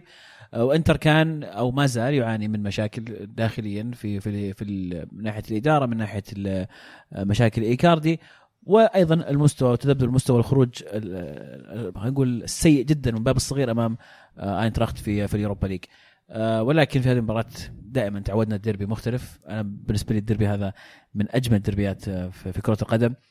آه، مباراة كانت على قد المستوى وفعلا استمتعنا فيها كثير وكانت مرة يمين مرة يسار. ف آه، وفعلا في الأخير الفريق اللي كان أفضل في في هذه المباراة هو اللي حقق الانتصار. ومبروك للإنتر اللي تخطى كذا. ميلان رجع المركز الثالث. وددت طبعا لو ان جاتوزو بادي ب 4 5 1 كان ودي يعني سوسو اللي الفترة الماضية ما كان في مستواه. يعني وددت إنه كمان بدأ بكاستليخو مكانه. يعني شفنا ميلان أغلب اللاعبين ما كانوا متواجدين حتى ذهنيا كأن إنتر كانوا يلعبون بلاعب زيادة عليهم أه، باستثناء يمكن باكيوكو اللي كان وحش صراحة في المباراة ومو بس في المباراة هذه خلال هذا الموسم لما تشوف أو لما تشوف أي الأخبار والأشياء الناس اللي كانوا يتكلمون عن باكيوكو أيام فترته مع تشيلسي تشعر ان هذا لاعب مختلف تماما اللي يتكلم عنه الحين لو فعلا أتموا صفقة الإعارة تصير صفقة انتقال كامل واللي أتوقع إنها راح تصير بيكون صفقة معلم من إي سي ميلان. لكن فعلا يعني حرام. بعد خمس مباريات على التوالي كلها انتصارات لإي سي ميلان. توقف بالطريقة هذه فيها شوي طعم مر أنا من الناس اللي كنت قايل الحلقة الماضية أن إي سي ميلان راح يفوز وراح يستخدم الفوز هذا ك خلينا نقول أه، واجهة أنه يتقدم كمان للمركز الثاني حتى. لكن الآن okay ركز ثالث رابع بس كمل درك الموسم زي ما هو أمورك طيبة تأهل ال Champions ثم نتفاهم الموسم الجاي. أنا أتفق آه، مع المقولة أو الكلام اللي دائما يقول لا إذا حضرت ديربي تنسى دائما المستويات الباقي مهما كانت يعني. الإنتر آه، كان مستواه سيء انسى إنه مستوى سيء آه، ونفس الشيء مع ميلان إذا كان مستواه سيء انسى إنه مستوى سيء. الديربي يحكم بظروفه آه، تشوف آه، تشوف إنه كيف خطف ال- ال- إنتر ميلان ال- الفرصة وانتصر في المباراة. يعني واضح زي ما قلت آه، يعني آه، مدرب ميلان دخل بتشكيلة شوي واختيارات غريبة فمبروك الجمهور انتر ميلان آه مؤيد يقول رغم الانتكاسات الأخيرة من قضية إيكاردي إلى الخروج من Europa League والأداءات الضعيفة إلا أن الفوز بالديربي له طعم خاص بالذات بعد مباراة رائعة جدا أوفت بكل الوعود المطلوبة من ديربي الغضب وفوق كل هذا استرجعنا المركز الثالث وإن شاء الله نثبت عليه لآخر الموسم. أيضا مشاركة من دحمان يقول مدرب كل تغييراته بالأظهرة. كان واضح إن عندك خلل بكيسي. اسحبه ونزل كاستليخو دامك بترجع هاكان محور. لا تسحب باكيتا. ولعبهم اثنينهم قدام باكايوكو كالابريا المفروض أيضا يخرج عكس رودريغيز. أما إنك تسوي حفلة الأظهرة ذي وتقضي نص النص تقريبا هذه كارثة والله ميلان كان يلعب بدون أظهرة إلى أن نزل كونتي. hard luck على العموم أتمنى إن هذه الخسارة ما تطل... ما تطلع الفريق من الفورمة اللي قبل الديربي ما طلعنا من الرابع مع إن الفرق أربع نقاط لكن الخوف من هبوط المستوى بعد هذه المباراة. بس تعليق على حفلة الأظهرة اللي يتكلم عنها أتفهم ليش يكون حفلة أظهرة قاعدة تصير لأن خلال الفترة الماضية إي سي ميلان عندهم خيارات يعني أفضل اللاعبين اللي عندهم قاعدين يلعبون قاعدين يلعبون على الأظهرة. فيعني أفهم المدرب مرات لما يبغى يلعب أعلى لاعبين فورمة موجودين عنده ويمكن هذا السبب اللي خلاه يلعب أكثر من لاعب خلينا نقول في نفس الخانة. ماستر انتر يقول فوز رائع جدا بالديربي ولكن يجب أن لا تنخدع. الإدارة بالمركز الثالث فلولا سوء أداء الأندية المنافسة على المراكز الأوروبية لما كنا ثالثا. لازم سبريتي يطلع نهاية الموسم ونجيب مدرب بطم... آه، بطموح وحماس أكبر ضروري. سباليتي طبعا أفلم بنهاية مورينيو. المباراة وانطرد. المو عنده إيه،. داخله. إيه، تفضل. رشحت مين يا كابتن؟ طبعا آه، مورينيو. يعني واضحة. يعني مورينو قاعد يصرح صار له فترة بروح مكان يعني ناس يحبوني. ناس عندهم خطة وناس يحبوني وقالها قبل يعني وراح تشيلسي يوم يوم مدريد والحين يعني واضح انه بيرجع الإنتر. آه، بسألكم سؤال بخصوص ال- ال- الطرد اللي صار في نهاية المباراة ورجعوا للفار وسحب الكرت الأحمر أعطاه كرت أصفر. إيش رأيكم بالحالة؟ أشوف إنها حالة موافقة صراحة جدا. فعلا أول ما تشوف اللقطة تشعر إن كونتي كان نازل ورافع رجله بدبابيس لكن بالعودة إلى ال- إلى ال- إلى الفار أتوقع إنه قرار صحيح بال- بالتراجع عن الكرت الاحمر تبدو أقل خطورة في اكتفاء. بكرت اصفر إيه. وحتى على أثرها يعني- انطلت سباليتي آه،. المفروض لأن أنا أشوف إن الصراحة كرت أحمر صحيح واضح يعني فعلا رجلة مرتفعة وفيها فيها خشونة ال- ال- ال- اللعبة الانبراشة بشكل عام يعني آه، تروع زين إن اللاعب رجلة كانت مرتفعة عن ال- آه، عن الأرض يعني تخيل لو رجلة بالدبابيس ثابتة في الأرض كان انقسمت نصين يعني فعشان كذا أنا أشوف إنه المفروض إنه كرت أحمر. شوف أنمي و- واجد انت لعبة فيها خشونة. إيه في آه، آخر أخبار إيطاليا لهذا اليوم مونشي ال- ال director of football أو مدير كرة القدم لنادي روما بعد ما ترك النادي مع المدرب دي فرانشيسكو في نفس الوقت الأسبوع الماضي. الآن رسميا يوقع مع إشبيليا ليعود لمنصبه القديم كمدير كرة القدم هناك. في كلام كثير كثر أن أرسنال كان ممكن يتعاقدون معه لكن يبدو أنه فضل يرجع للنادي اللي كان يلعب فيه واللي صنع فيه اسمه على مدار أكثر من 10 أو 12 سنة. يعني أتوقع طلاق موفق يعني خلاص يبدو وصلنا لنهايه الطريق. فعلا يبدو أن المشروع اللي كان متفق عليها وكان ال- النظرة اللي كانت متفق عليها بين مونكي وإدارة روما ما كانت ماشيه بالطريق الصحيح. قد يكون في تغير في في الأفكار في لاحقا ولكن الشغل اللي سواه يمكن مونكي اضر روما أكثر مما افادهم آم، قد يكون هو معتمد على ال- الشغل على مدى طويل وروما ما كان عندهم هذا الصبر. التوجه للإدارة الأمريكية تبغى النتائج سريعة نتائج حالية. وفعلا صراحة روما الموسم هذا مخيب للأمال بشكل كبير بالذات إنه لما تتذكر الموسم الماضي. ووصوله نصف النهائي بعد ال- ال- المباراة الجميلة قدمها أمام برشلونة. آه، فالآن برشلونة أو روما يبدأ من جديد مع رانييري رغم أن البداية لم تكن يعني رائعة. فاز أول مباراة لكن خسر في المباراه الثانية أمام سبال. فعلا مفاجأة خسر أمام سبال. والموضوع بعد أكبر من موضوع إن تشوف نظرة طويلة المدى ولا إيش متفق معه. حكوا كثير انه ممكن لما سالوه وش يخلي مدير كرة قدم ناجح قال إن التواصل ما بينه وبين المدرب انه تكون عندهم نظرة موحدة على الفريق. كلهم يحاولون يوصلون لنفس المكان عارف طريقة تفكير المدرب وكيف يوظف اللاعبين ويجيب له لاعبين ينفعون لأسلوبه. لكن يبدو لي هذه ال- ال- الوصلة كانت غائبة في موضوع علاقته مع دي فرانشيسكو. فشفنا إن الفريق الموسم الماضي مثلا كانت أغلب مشاكله دفاعية لكن لما جاء الصيف جاب لي مين؟ جاب لي ثلاثة لاعبين وسط هجوم وجاب لي أجنحة وجاب لي مهاجمين. طب أنت ما حليت مشكلة الدفاع من الأساس؟ وفي الأخير آه، دي فرانشيسكو أنا أشوف هو اللي انظلم إلى حد ما بالعلاقه اللي كانت بينهم لأنه صار عنده لاعبين هجوميين ما عاد يقدر يلعبهم لأنه مشكلته في الدفاع يحتاج يصف الدفاع ورا. وفي الأخير كلفه الموضوع وظيفته ما كان في تناغم أنا أشوف بينهم وتجربة فاشلة لمونشي في إيطاليا. ما أتوقع فريق راح يكررها حاليا يمكن هذا اللي اللي منع أندية في ال Premier League وغيرها من التعاقد معه. وختاما أنا عشان ما يزعلنا المهند 4 2 نابولي ينتصر على أودينيزي. ويقلص الفارق آه. إلى 15 نقطة فقط. آه فعلا المباراة المباراة كانت شيقة خاصة الشوط الأول يعني تقدم نابولي 2-0 ثم رجع أودينيزي آه بأخطاء يعني ضعيفة خاصة يعني آه أوسبينا. أوسبينا اللي كان مضروب على راسه فعلا. آه الكورتين اللي اللي جاء منها الهدف كانت يعني الكرة أرضية وخفيفة وقاعد تمشي جنبه. مو بالتسديدة القوية اللي صعبة إنك تصدها آه بس واضح أن ال- الضربة اللي على رأسه كانت مأثر عليه وما استمر الحارس. آه يقولون يعني أنا شفته طاح بس يعني التقرير يقول إنه يعني آه، فقد وعي أثناء ال- ال- المباراة. آه، فغيروا الحارس وفي الشوط الثاني قدر يرجع نابولي وانتهت 4 2 ويا عبد الله أنا بعلمك بس. أن إيه انه ترى مو بسهل. يعني الموضوع وخويك واضح انه قاعد يتابع أي سي ميلان وما يعرف إيش يسوي نابولي. أوه. والله تصريح كبير من أنا أدري إنك تميل لنابولي بس يا أخي أنا اخويك Premier League المفروض تدعمني عشان ما أركز على الدوري. والله شوف يعني أنا ودي أدعمك. ترى يعني أنت اللي خسران. نابولي. يعني جاء نابولي. فيعني better luck next time الله الله الله السنة والله الجاية. كلام كبير السنة الجاية في Europa League مرة ثانية الله يستر آه كذا نكون وصلنا إلى ختام آه الدوري الإيطالي ونوصل لفقرة بطل وبصل وهدف الأسبوع راح أقول بعد أول مرة. عاد نسميها فقره بطل وبصل إيه. وهدف أسبوع يجي فوق البيع كذا إيه. إيه. بتغير أنت رسميا بتغير اسم ال- الفقرة يعني يعني بدور له اسم ثاني الحلقة الجاية يمكن كذا كاتشي أكثر وبرجع أوكي. لكم فيه نبدأ عندك ما دامك يعني قاعد عندك مشاكل مع الموضوع. واضح تبي تسولف. طيب أبطال الأسبوع بخرب عليكم كلكم. لا لا. بطل الأسبوع بالنسبة لي آه، كريستيانو رونالدو آه، بسبب ال- ال- ال- ال- الهاتريك اللي سجله في مباراة اليوفي أمام أتلتيكو. آه، الجميع كان متوقع الكثير من رونالدو وكان اداءه في ال Champions League مخيب للأمال هدف واحد فقط وكان مطرود في مباراة فالنسيا. اليوفي ما اشترى رونالدو عشان شا- الدوري الدوري كان يجي كل سنة مدة سبع سنوات ماضية. اليوفي اشترى رونالدو عشان Champions League وحان الوقت إنه فعلا رونالدو آه، يوري للعالم إيش يقدر يسوي رونالدو. هذه مباراه أثبت فيها آه هذا الكلام كله بهاتريك جميل. آه أيضا يستاهل الذكر ليونيل ميسي على الهاتريك الرائع في مباراة ريال بيتيس. وفي واحد ثاني جاب super hat-trick راح ما راح أقوله عشان أتوقع عبد الله بيقوله.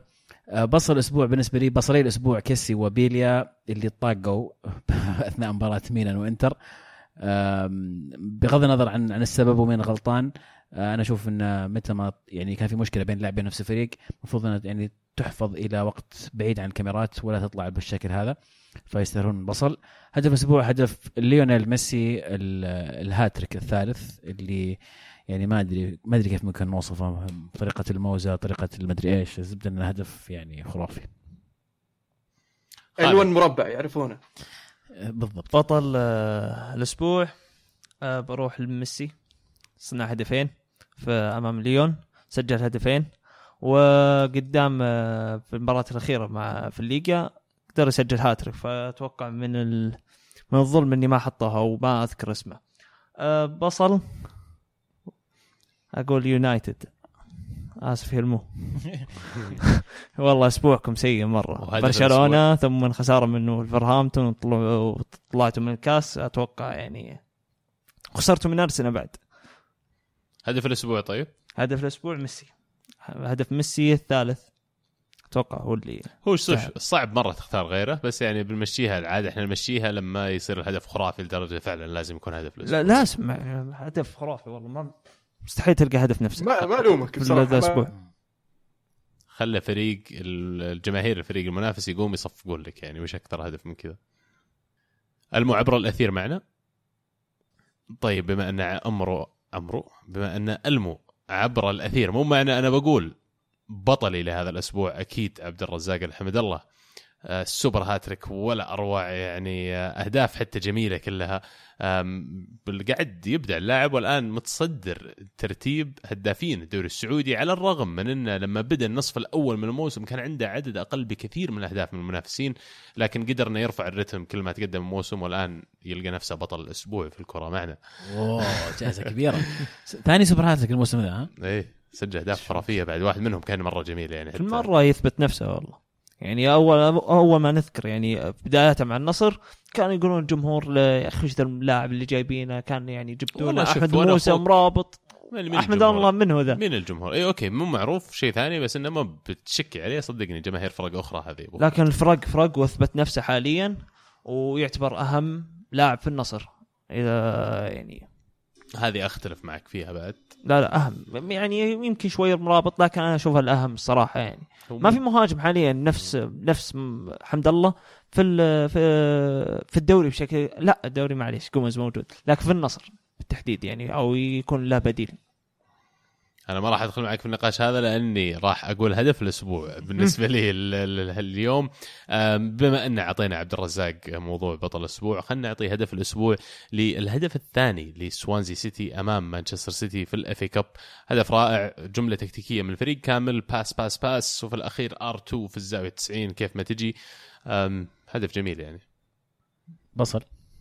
بصل كنت. بقول لا لا ما بس ما مسوي سكيب؟ بالعكس كنت بقول إن الاتحاد الإنجليزي على الأفلام اللي قاعد يسويها لكن بحطهم كلهم في إطار الظلم اللي يتعرض له مانشستر يونايتد من قرعة الشامبيونز ليج إلى عد إلى إلى وجود الفار في مباراته وعدم وجودها في مباراة مانشستر سيتي. يعني لما تحط فار ما أقدر أفوزك واغشك معناته إني مستقعد لك عرفت؟ وما أتوقع ان حاطينه عشان وولفز. دوري؟ دورك يا ألمو. زين آه،.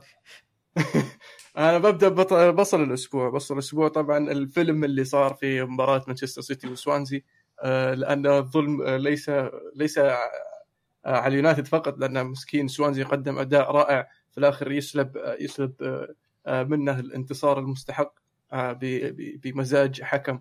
قرر إنه ما يستخدم ال- ال- التكنولوجيا المتاحة بالنسبة له. بالنسبة لهدف الأسبوع أختار هدف ديماريا الفاول آه، فاول رائع من من بعيد. آه، ديماريا بعد يظهر آه، بشكل مختلف آه، من بعد إصابة آه، نيمار. وبالنسبة لبطل الأسبوع بصراحه يعني آه، أخذت ال- الخيارات المتاحة في في هذا الأسبوع. آه، لكن آه، يستاهل آه، ماني الذكر بصراحة. آه، كان آه، له دور كبير ومؤثر في مباراة البايرن وفي مباراة فولهام. والعجيب فيه إنه يعني آه، قدر آه، ياخذ ال- الشعلة على قولتهم من محمد صلاح بعد يعني نزول محمد صلاح من مستوى محمد صلاح شوي فماني آه، أخذ الشعلة الفريق واستمر في قيادة ليفربول لتحقيق الانتصارات فيستاهل بطل الأسبوع كذا نكون خلصنا بطل وبصل ونوصل لهاشتاج الحلقة. عندك عزيز. شكرا حماس عبد الله. أتمنى في سؤال محمد صلاح. ما مر علي بس لكن نشوف يمكن. حتى لو ما في نسوي لك سؤال. نسوي لك على طول ترى لازم. نناقش الوضع يعني مزري شوي. طيب. حا يقول اولا حسبي الله على بيريز. ثانيا حاب أبارك عبد العزيز لأنهم سرقوا أسطورة من ريال مدريد وكان السبب في هذه الريمونتادا التاريخية. ثالثا كلنا شفنا هاتريك عظيم من كريستيانو. أتوقع ما حد يختلف ان كريستيانو أسطورة. بس سؤالي إذا حقق اليوفي دوري الأبطال هذه السنة نقدر نقول كريستيانو أفضل ثاني لاعب في التاريخ بعد بيليه؟ مين اللي يقول بس؟ ما قلت أنا مين اللي يقول. حاء هلا. اسمه حاء مدري هلا أو كاكا اختار اللي تبي أه. يعني في يعني- في افتراضات غريبة أول شيء انه أفضل لاعب في التاريخ بعد بيليه ليه مو لاعب في التاريخ يعني. هذا رأي, رايي يعتبر في الاخير رايي بس هو يعني ما ما يقدر يجي هو يسأل يعني هل نتفق إنه يصير أحسن ثاني لاعب في التاريخ؟ okay أحسن ثاني لاعب ممكن بعد مارادونا بس مو بيليه شوف أنا للأمانة إذا جاب رونالدو ال- الأبطال مع اليوفي فهو أفضل لاعب حتى يمكن بدون ما يجيبها ما يحتاج يجيبها أفضل لاعب في تاريخ البطولة هذه أرقام اللي حققها رونالدو في في ال Champions League فقط بالتحديد آه، أرقام خرافية وقياسية من ناحية أكثر لاعب سجل أهداف أكثر لاعب صنع أهداف أكثر لاعب سجل هاتريك أكثر لاعب سجل ثنائيات أكثر لاعب سجل في دور المجموعات أكثر لاعب سجل في ادوار إقصائية. أرقام رونالدو في البطولة هذه بالتحديد خرافية. ف يعني موضوع موضوع أفضل لاعب في التاريخ ترى في الأخير يعتمد على تفضيلك الشخصي. يعني صعب إنك يكون في جواب واحد صحيح. سواء زي كذا. هو ما في ما في جواب صحيح يعني. نكون صريحين من الآخر. مو بصعب إنه هو ما في جواب صحيح. كل واحد وش يشوف آه، طريقة تقييم الخا- الخاصة ميوله ال- ال- ال- العاطفية ال- وش ال- الفريق اللي يحبه ال- ال- المنتخب اللي يميل إليه. فأشياء يعني مختلفة آه، تخلي الواحد آه، يفضل لاعب عن لاعب أو يشوف لاعب أفضل آه، من لاعب. فيعني ما في ما في جواب صحيح لأفضل لاعب في في في التاريخ. في سؤال جميل من عبد العزيز يقول السلام عليكم. هل الفار ممكن تأثر حاليا أو مستقبلا على الحكام في قراراتهم سواء الصغيرة أو الكبيرة والحاسمة؟ لاعتمادهم على الفار بشكل كبير وتجعل من حكام الساحة بدون شخصية ومستوى أقل. الفار. هذا الفكرة منه أول شيء مب- مبدأ حكام الراية قالوا لهم already الآن إن لما تشوف فقرة ما انت أو لقطة ما انت متأكد منها لا ترفع لا تستعجل لا ترفع خل الهجمة تكمل وبعدين ارفع. فيعني هذا هذا أول الاشياء ثاني شيء أنا ما أشوف إنه شيء سلبي لما حكم الساحة يعتمد على الفار ويعرف إنه موجود. يخلي اتخاذ القرارات يمكن أسرع شوي مرات لأنه يتخذ القرار إذا فيها خطأ واضح بيكلمونه من غرفة الفيديو يقولون اسمع فيها خطأ واضح ولا لازم ترجع تشوفها. غير كذا ترى المباراة تمشي. فلا تنظر بس للجانب السلبي والتوقف في لها جانب إيجابي بعد. أتوقع الفار مع الأيام راح يتطور. حتى المواسم الجاية راح يتطور. أتوقع خلاص يعني ما, ما يحتاج حكم الساحة إنه يروح ويشوف التي في وثم يحكم. يعني يصير في حكم مخصص وهذا الحكم يكون يمكن يكون الرئيسي بدال حكم الساحة. خلاص يقرر كل في كل في كل لقطة في كل في كل زاوية في كل لقطة مهمة. فأتوقع مع الأيام الفار راح يتطور تطور ملحوظ. فعلا يعني خالد- تقل يق... إيه. دور الحكم يقل اي خلاص. آه، ف- زي ما قلت آه، دور الحكم يقل شوي فيصير فيه فيه إرضاء من الطرفين في- من المنافسة. مستر مودي يقول بعد أحلام كبيرة في الأبطال والدوري الشعور بالحياة تجري في جسد مريض. الرور مرة أخرى تتحطم على يد فراخ وفي الدوري على يد البايرن فوز في اللحظات الأخيرة يجعل القصة بقية. السؤال من يفوز بالدوري الألماني؟ يا مستر مودي يعني للأسف بدي أقول لك إنه الدوري البايرن ما أتوقع إنه فيها واحد اثنين. أتفق معك. راح يروح البايرن. غايب يقول انتصر اليوفي وخسر بوفون. يا عزيز مبروك. سؤالي لو حقق اليوفي الأبطال هل تنتهي مسيرة أليجري مع اليوفي؟ وسؤال عام وأحس مهم. ممكن نتكلم شوي عن ولفرهامبتون بعيد عن ليستر لما حقق الدوري لأن المثاليين مختلفة لأن المثالين مختلفة لكن مو سهل من Championship إلى نصف ال FA Cup فيما يخص أليجري أنا أعتقد إن أليجري ماشي سواء فاز ولا ما فاز أتوقع إنه آه هذا آخر موسم له. كل سنة يا جمهور اليوفي تقولون لي اليجري إن هذا آخر موسم لا له. مو بكل سنة السنة الماضية بس. ما أدري سنة. ما أدري ملاحظ على جمهور اليوفي طيب مين مين بيدربكم اذا زيدان؟ البديل الريال؟ صحيح. كونتي؟ الآن خلاص ما عاد فيه أحد. أنا كنت مأمل على زيدان لكن دام زيدان مو فيه وجوارديولا ما راح يطلع من السيتي فخليك على أليجري لا, تجيب أحد أقل يعني. ما أشوف إنه حاليا طيب. في ما مغامرة. أشوف انها مغامرة. مغامرة كبيرة جدا مع بوكيتينو. خليك على أليجري أنا أشوف إنه يعني أفضل. خليك على قردك لا يجيك الاقرد منه. لا بس مو بقرده أليجري كويس فهمت هو. لا هو المثل كذا مو بقصد الحين أدري. طيب آه وولفرهامبتون من ال Championship إلى نصف نهائي FA يستاهلون. فريق آه، قاعد يقدم مستوى رائع جدا في ال في ال Premier League آه لكن حظوظهم في البطولة ما أتوقع إنها بوجود السيتي يعني فريق شوي بس وصول. نصف النهائي أتوقع إنه شيء كويس. آه اي يعني علامة كويسة. وحتى آه، ادائهم في الدوري. اي أداء رائع يعني وقفوا أكثر من فريق كبير يعني.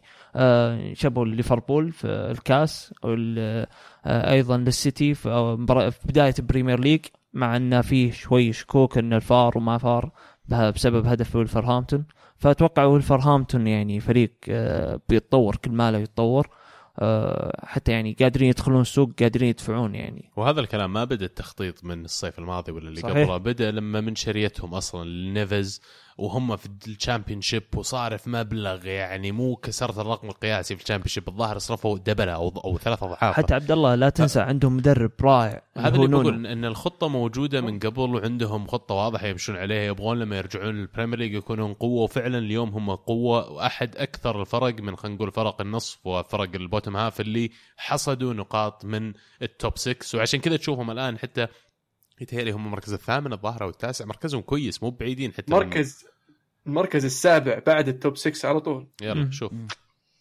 و- وطبعا رئيسهم وش سوى؟ راح على طول سوى اتفاقية مع جورج مندز وجورج مندز ضبطه بالمدرب نونو آه، وظبطه بكم لاعب آه، من اللعيبة حقينه زي روبن نيفز زي جوتا زي ال- آه، المدافع ال- ما ما يحضرني اسمه اللي الحين كانوا ماخذينه إعارة ووقعوا معه. آه، عقد جديد هذا الموسم. آه، فصلحوا لهم آه، نفس ال- الخطة اللي كانت موجودة آه، مع فالنسيا. تذكرون فالنسيا مع بيتر ليم؟ كان برضو مع نونو وجاب مدربين من من عفوا لاعبين من من التشكيلة اللي عند جورج مينديز آه، بعدين صار فيلم مع بيتر ليم اللي هو مالك فالنسيا وجاب جاري نيفل وجابوا العيد. فهالمرة الحين واضح إنه مظبطين الأمور صح؟ آه، مشارك من عبد الله يقول إيش رأيكم بمدافع برشلونة لينجلي؟ آه، مدافع مدافع جيد يعني من الموسم الماضي مع إشبيليا قاعد يقدم مستويات رائعة لكن آه، بدايته كانت غير موفقة. اللي ساعده طبعا إصابة أمتيتي اعطته فرصة أكبر إنه يلعب بشكل مستمر ويتحسن تدريجيا. طبعا في في في من من تحول السنة الجديدة يعني الانجلي بادي فعلا يلقم مع بيكي. بشكل أفضل وقاعد يقدم مستويات حتى شفنا آه، امتيتي رجع من الإصابة ومع ذلك آه، المدرب يفضل يفضل الانجلي في بعض المباريات.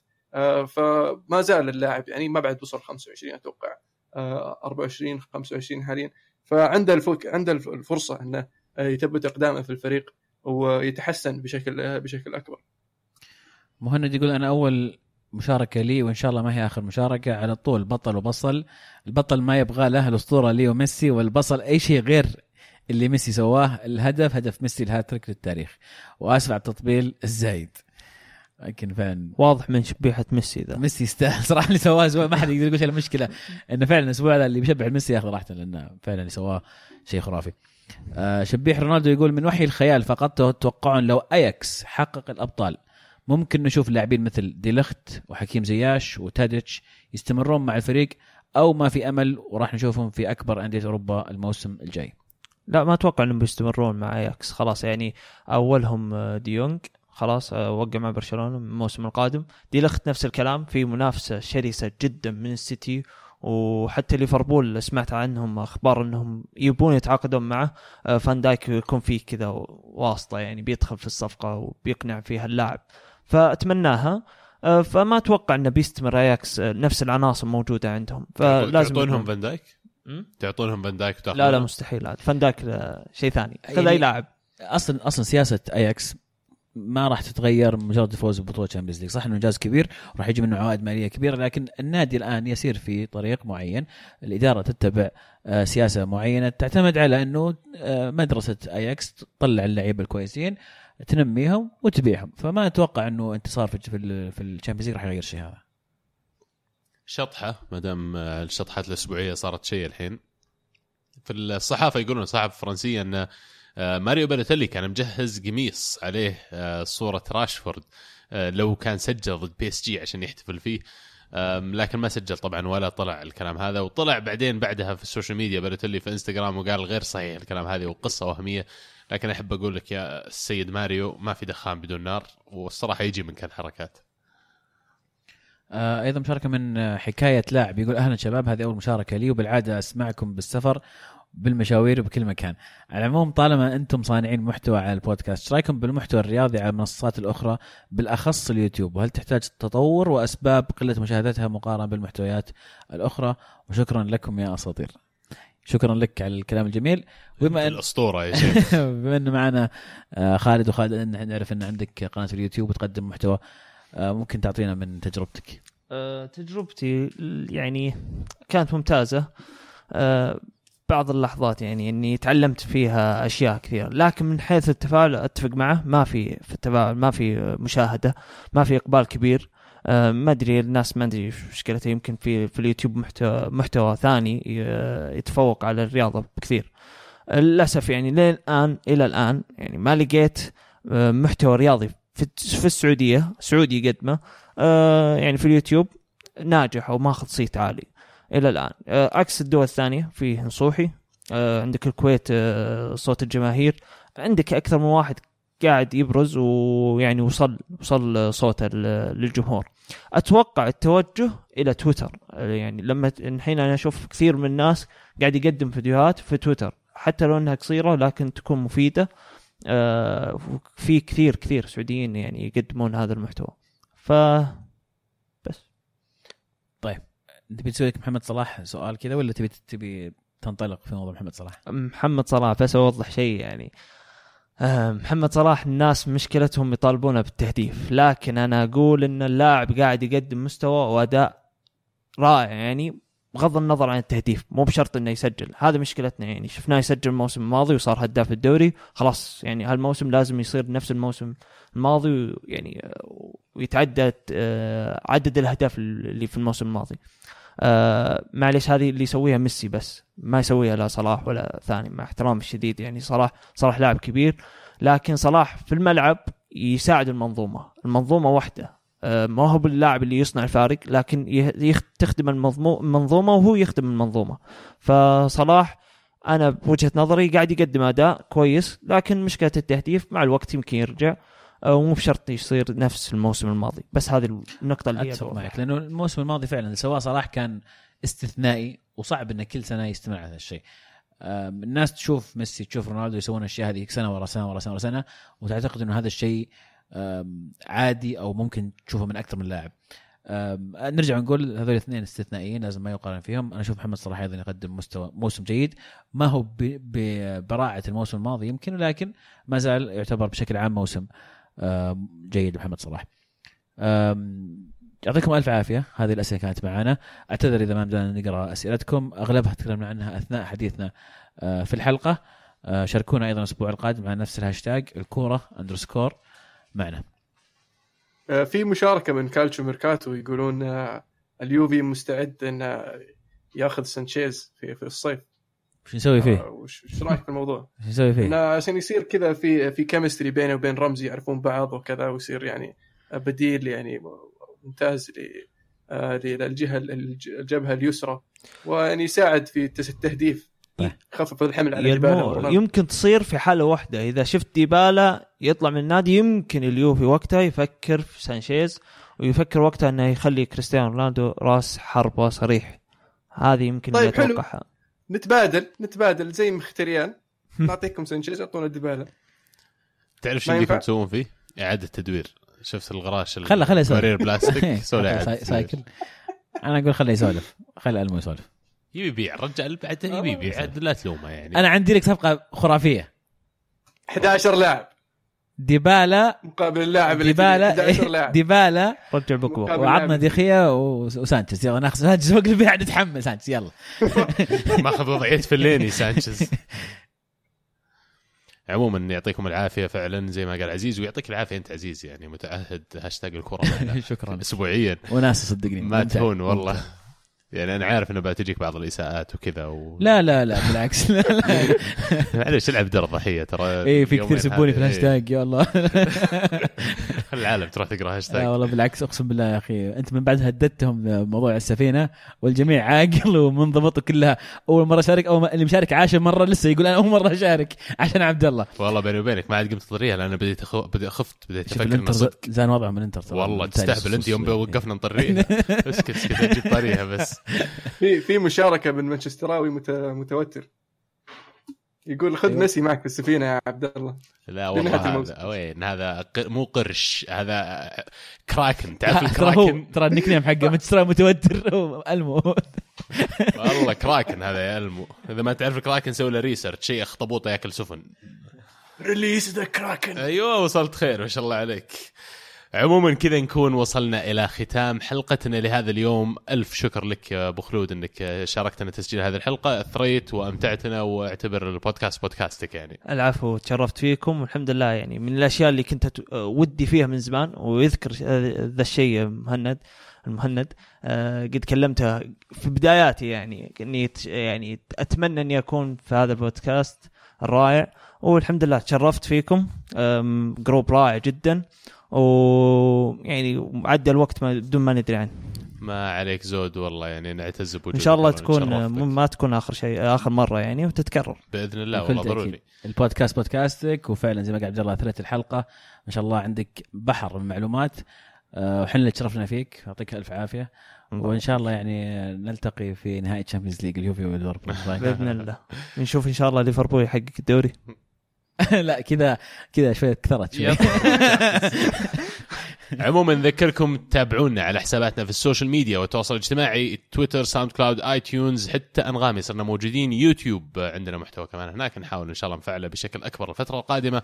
آه، نذكركم تتابعون العاب دوت نت لكل ما هو ألعاب. كانت الكرة معنا والحين الكرة معكم. فمان الله.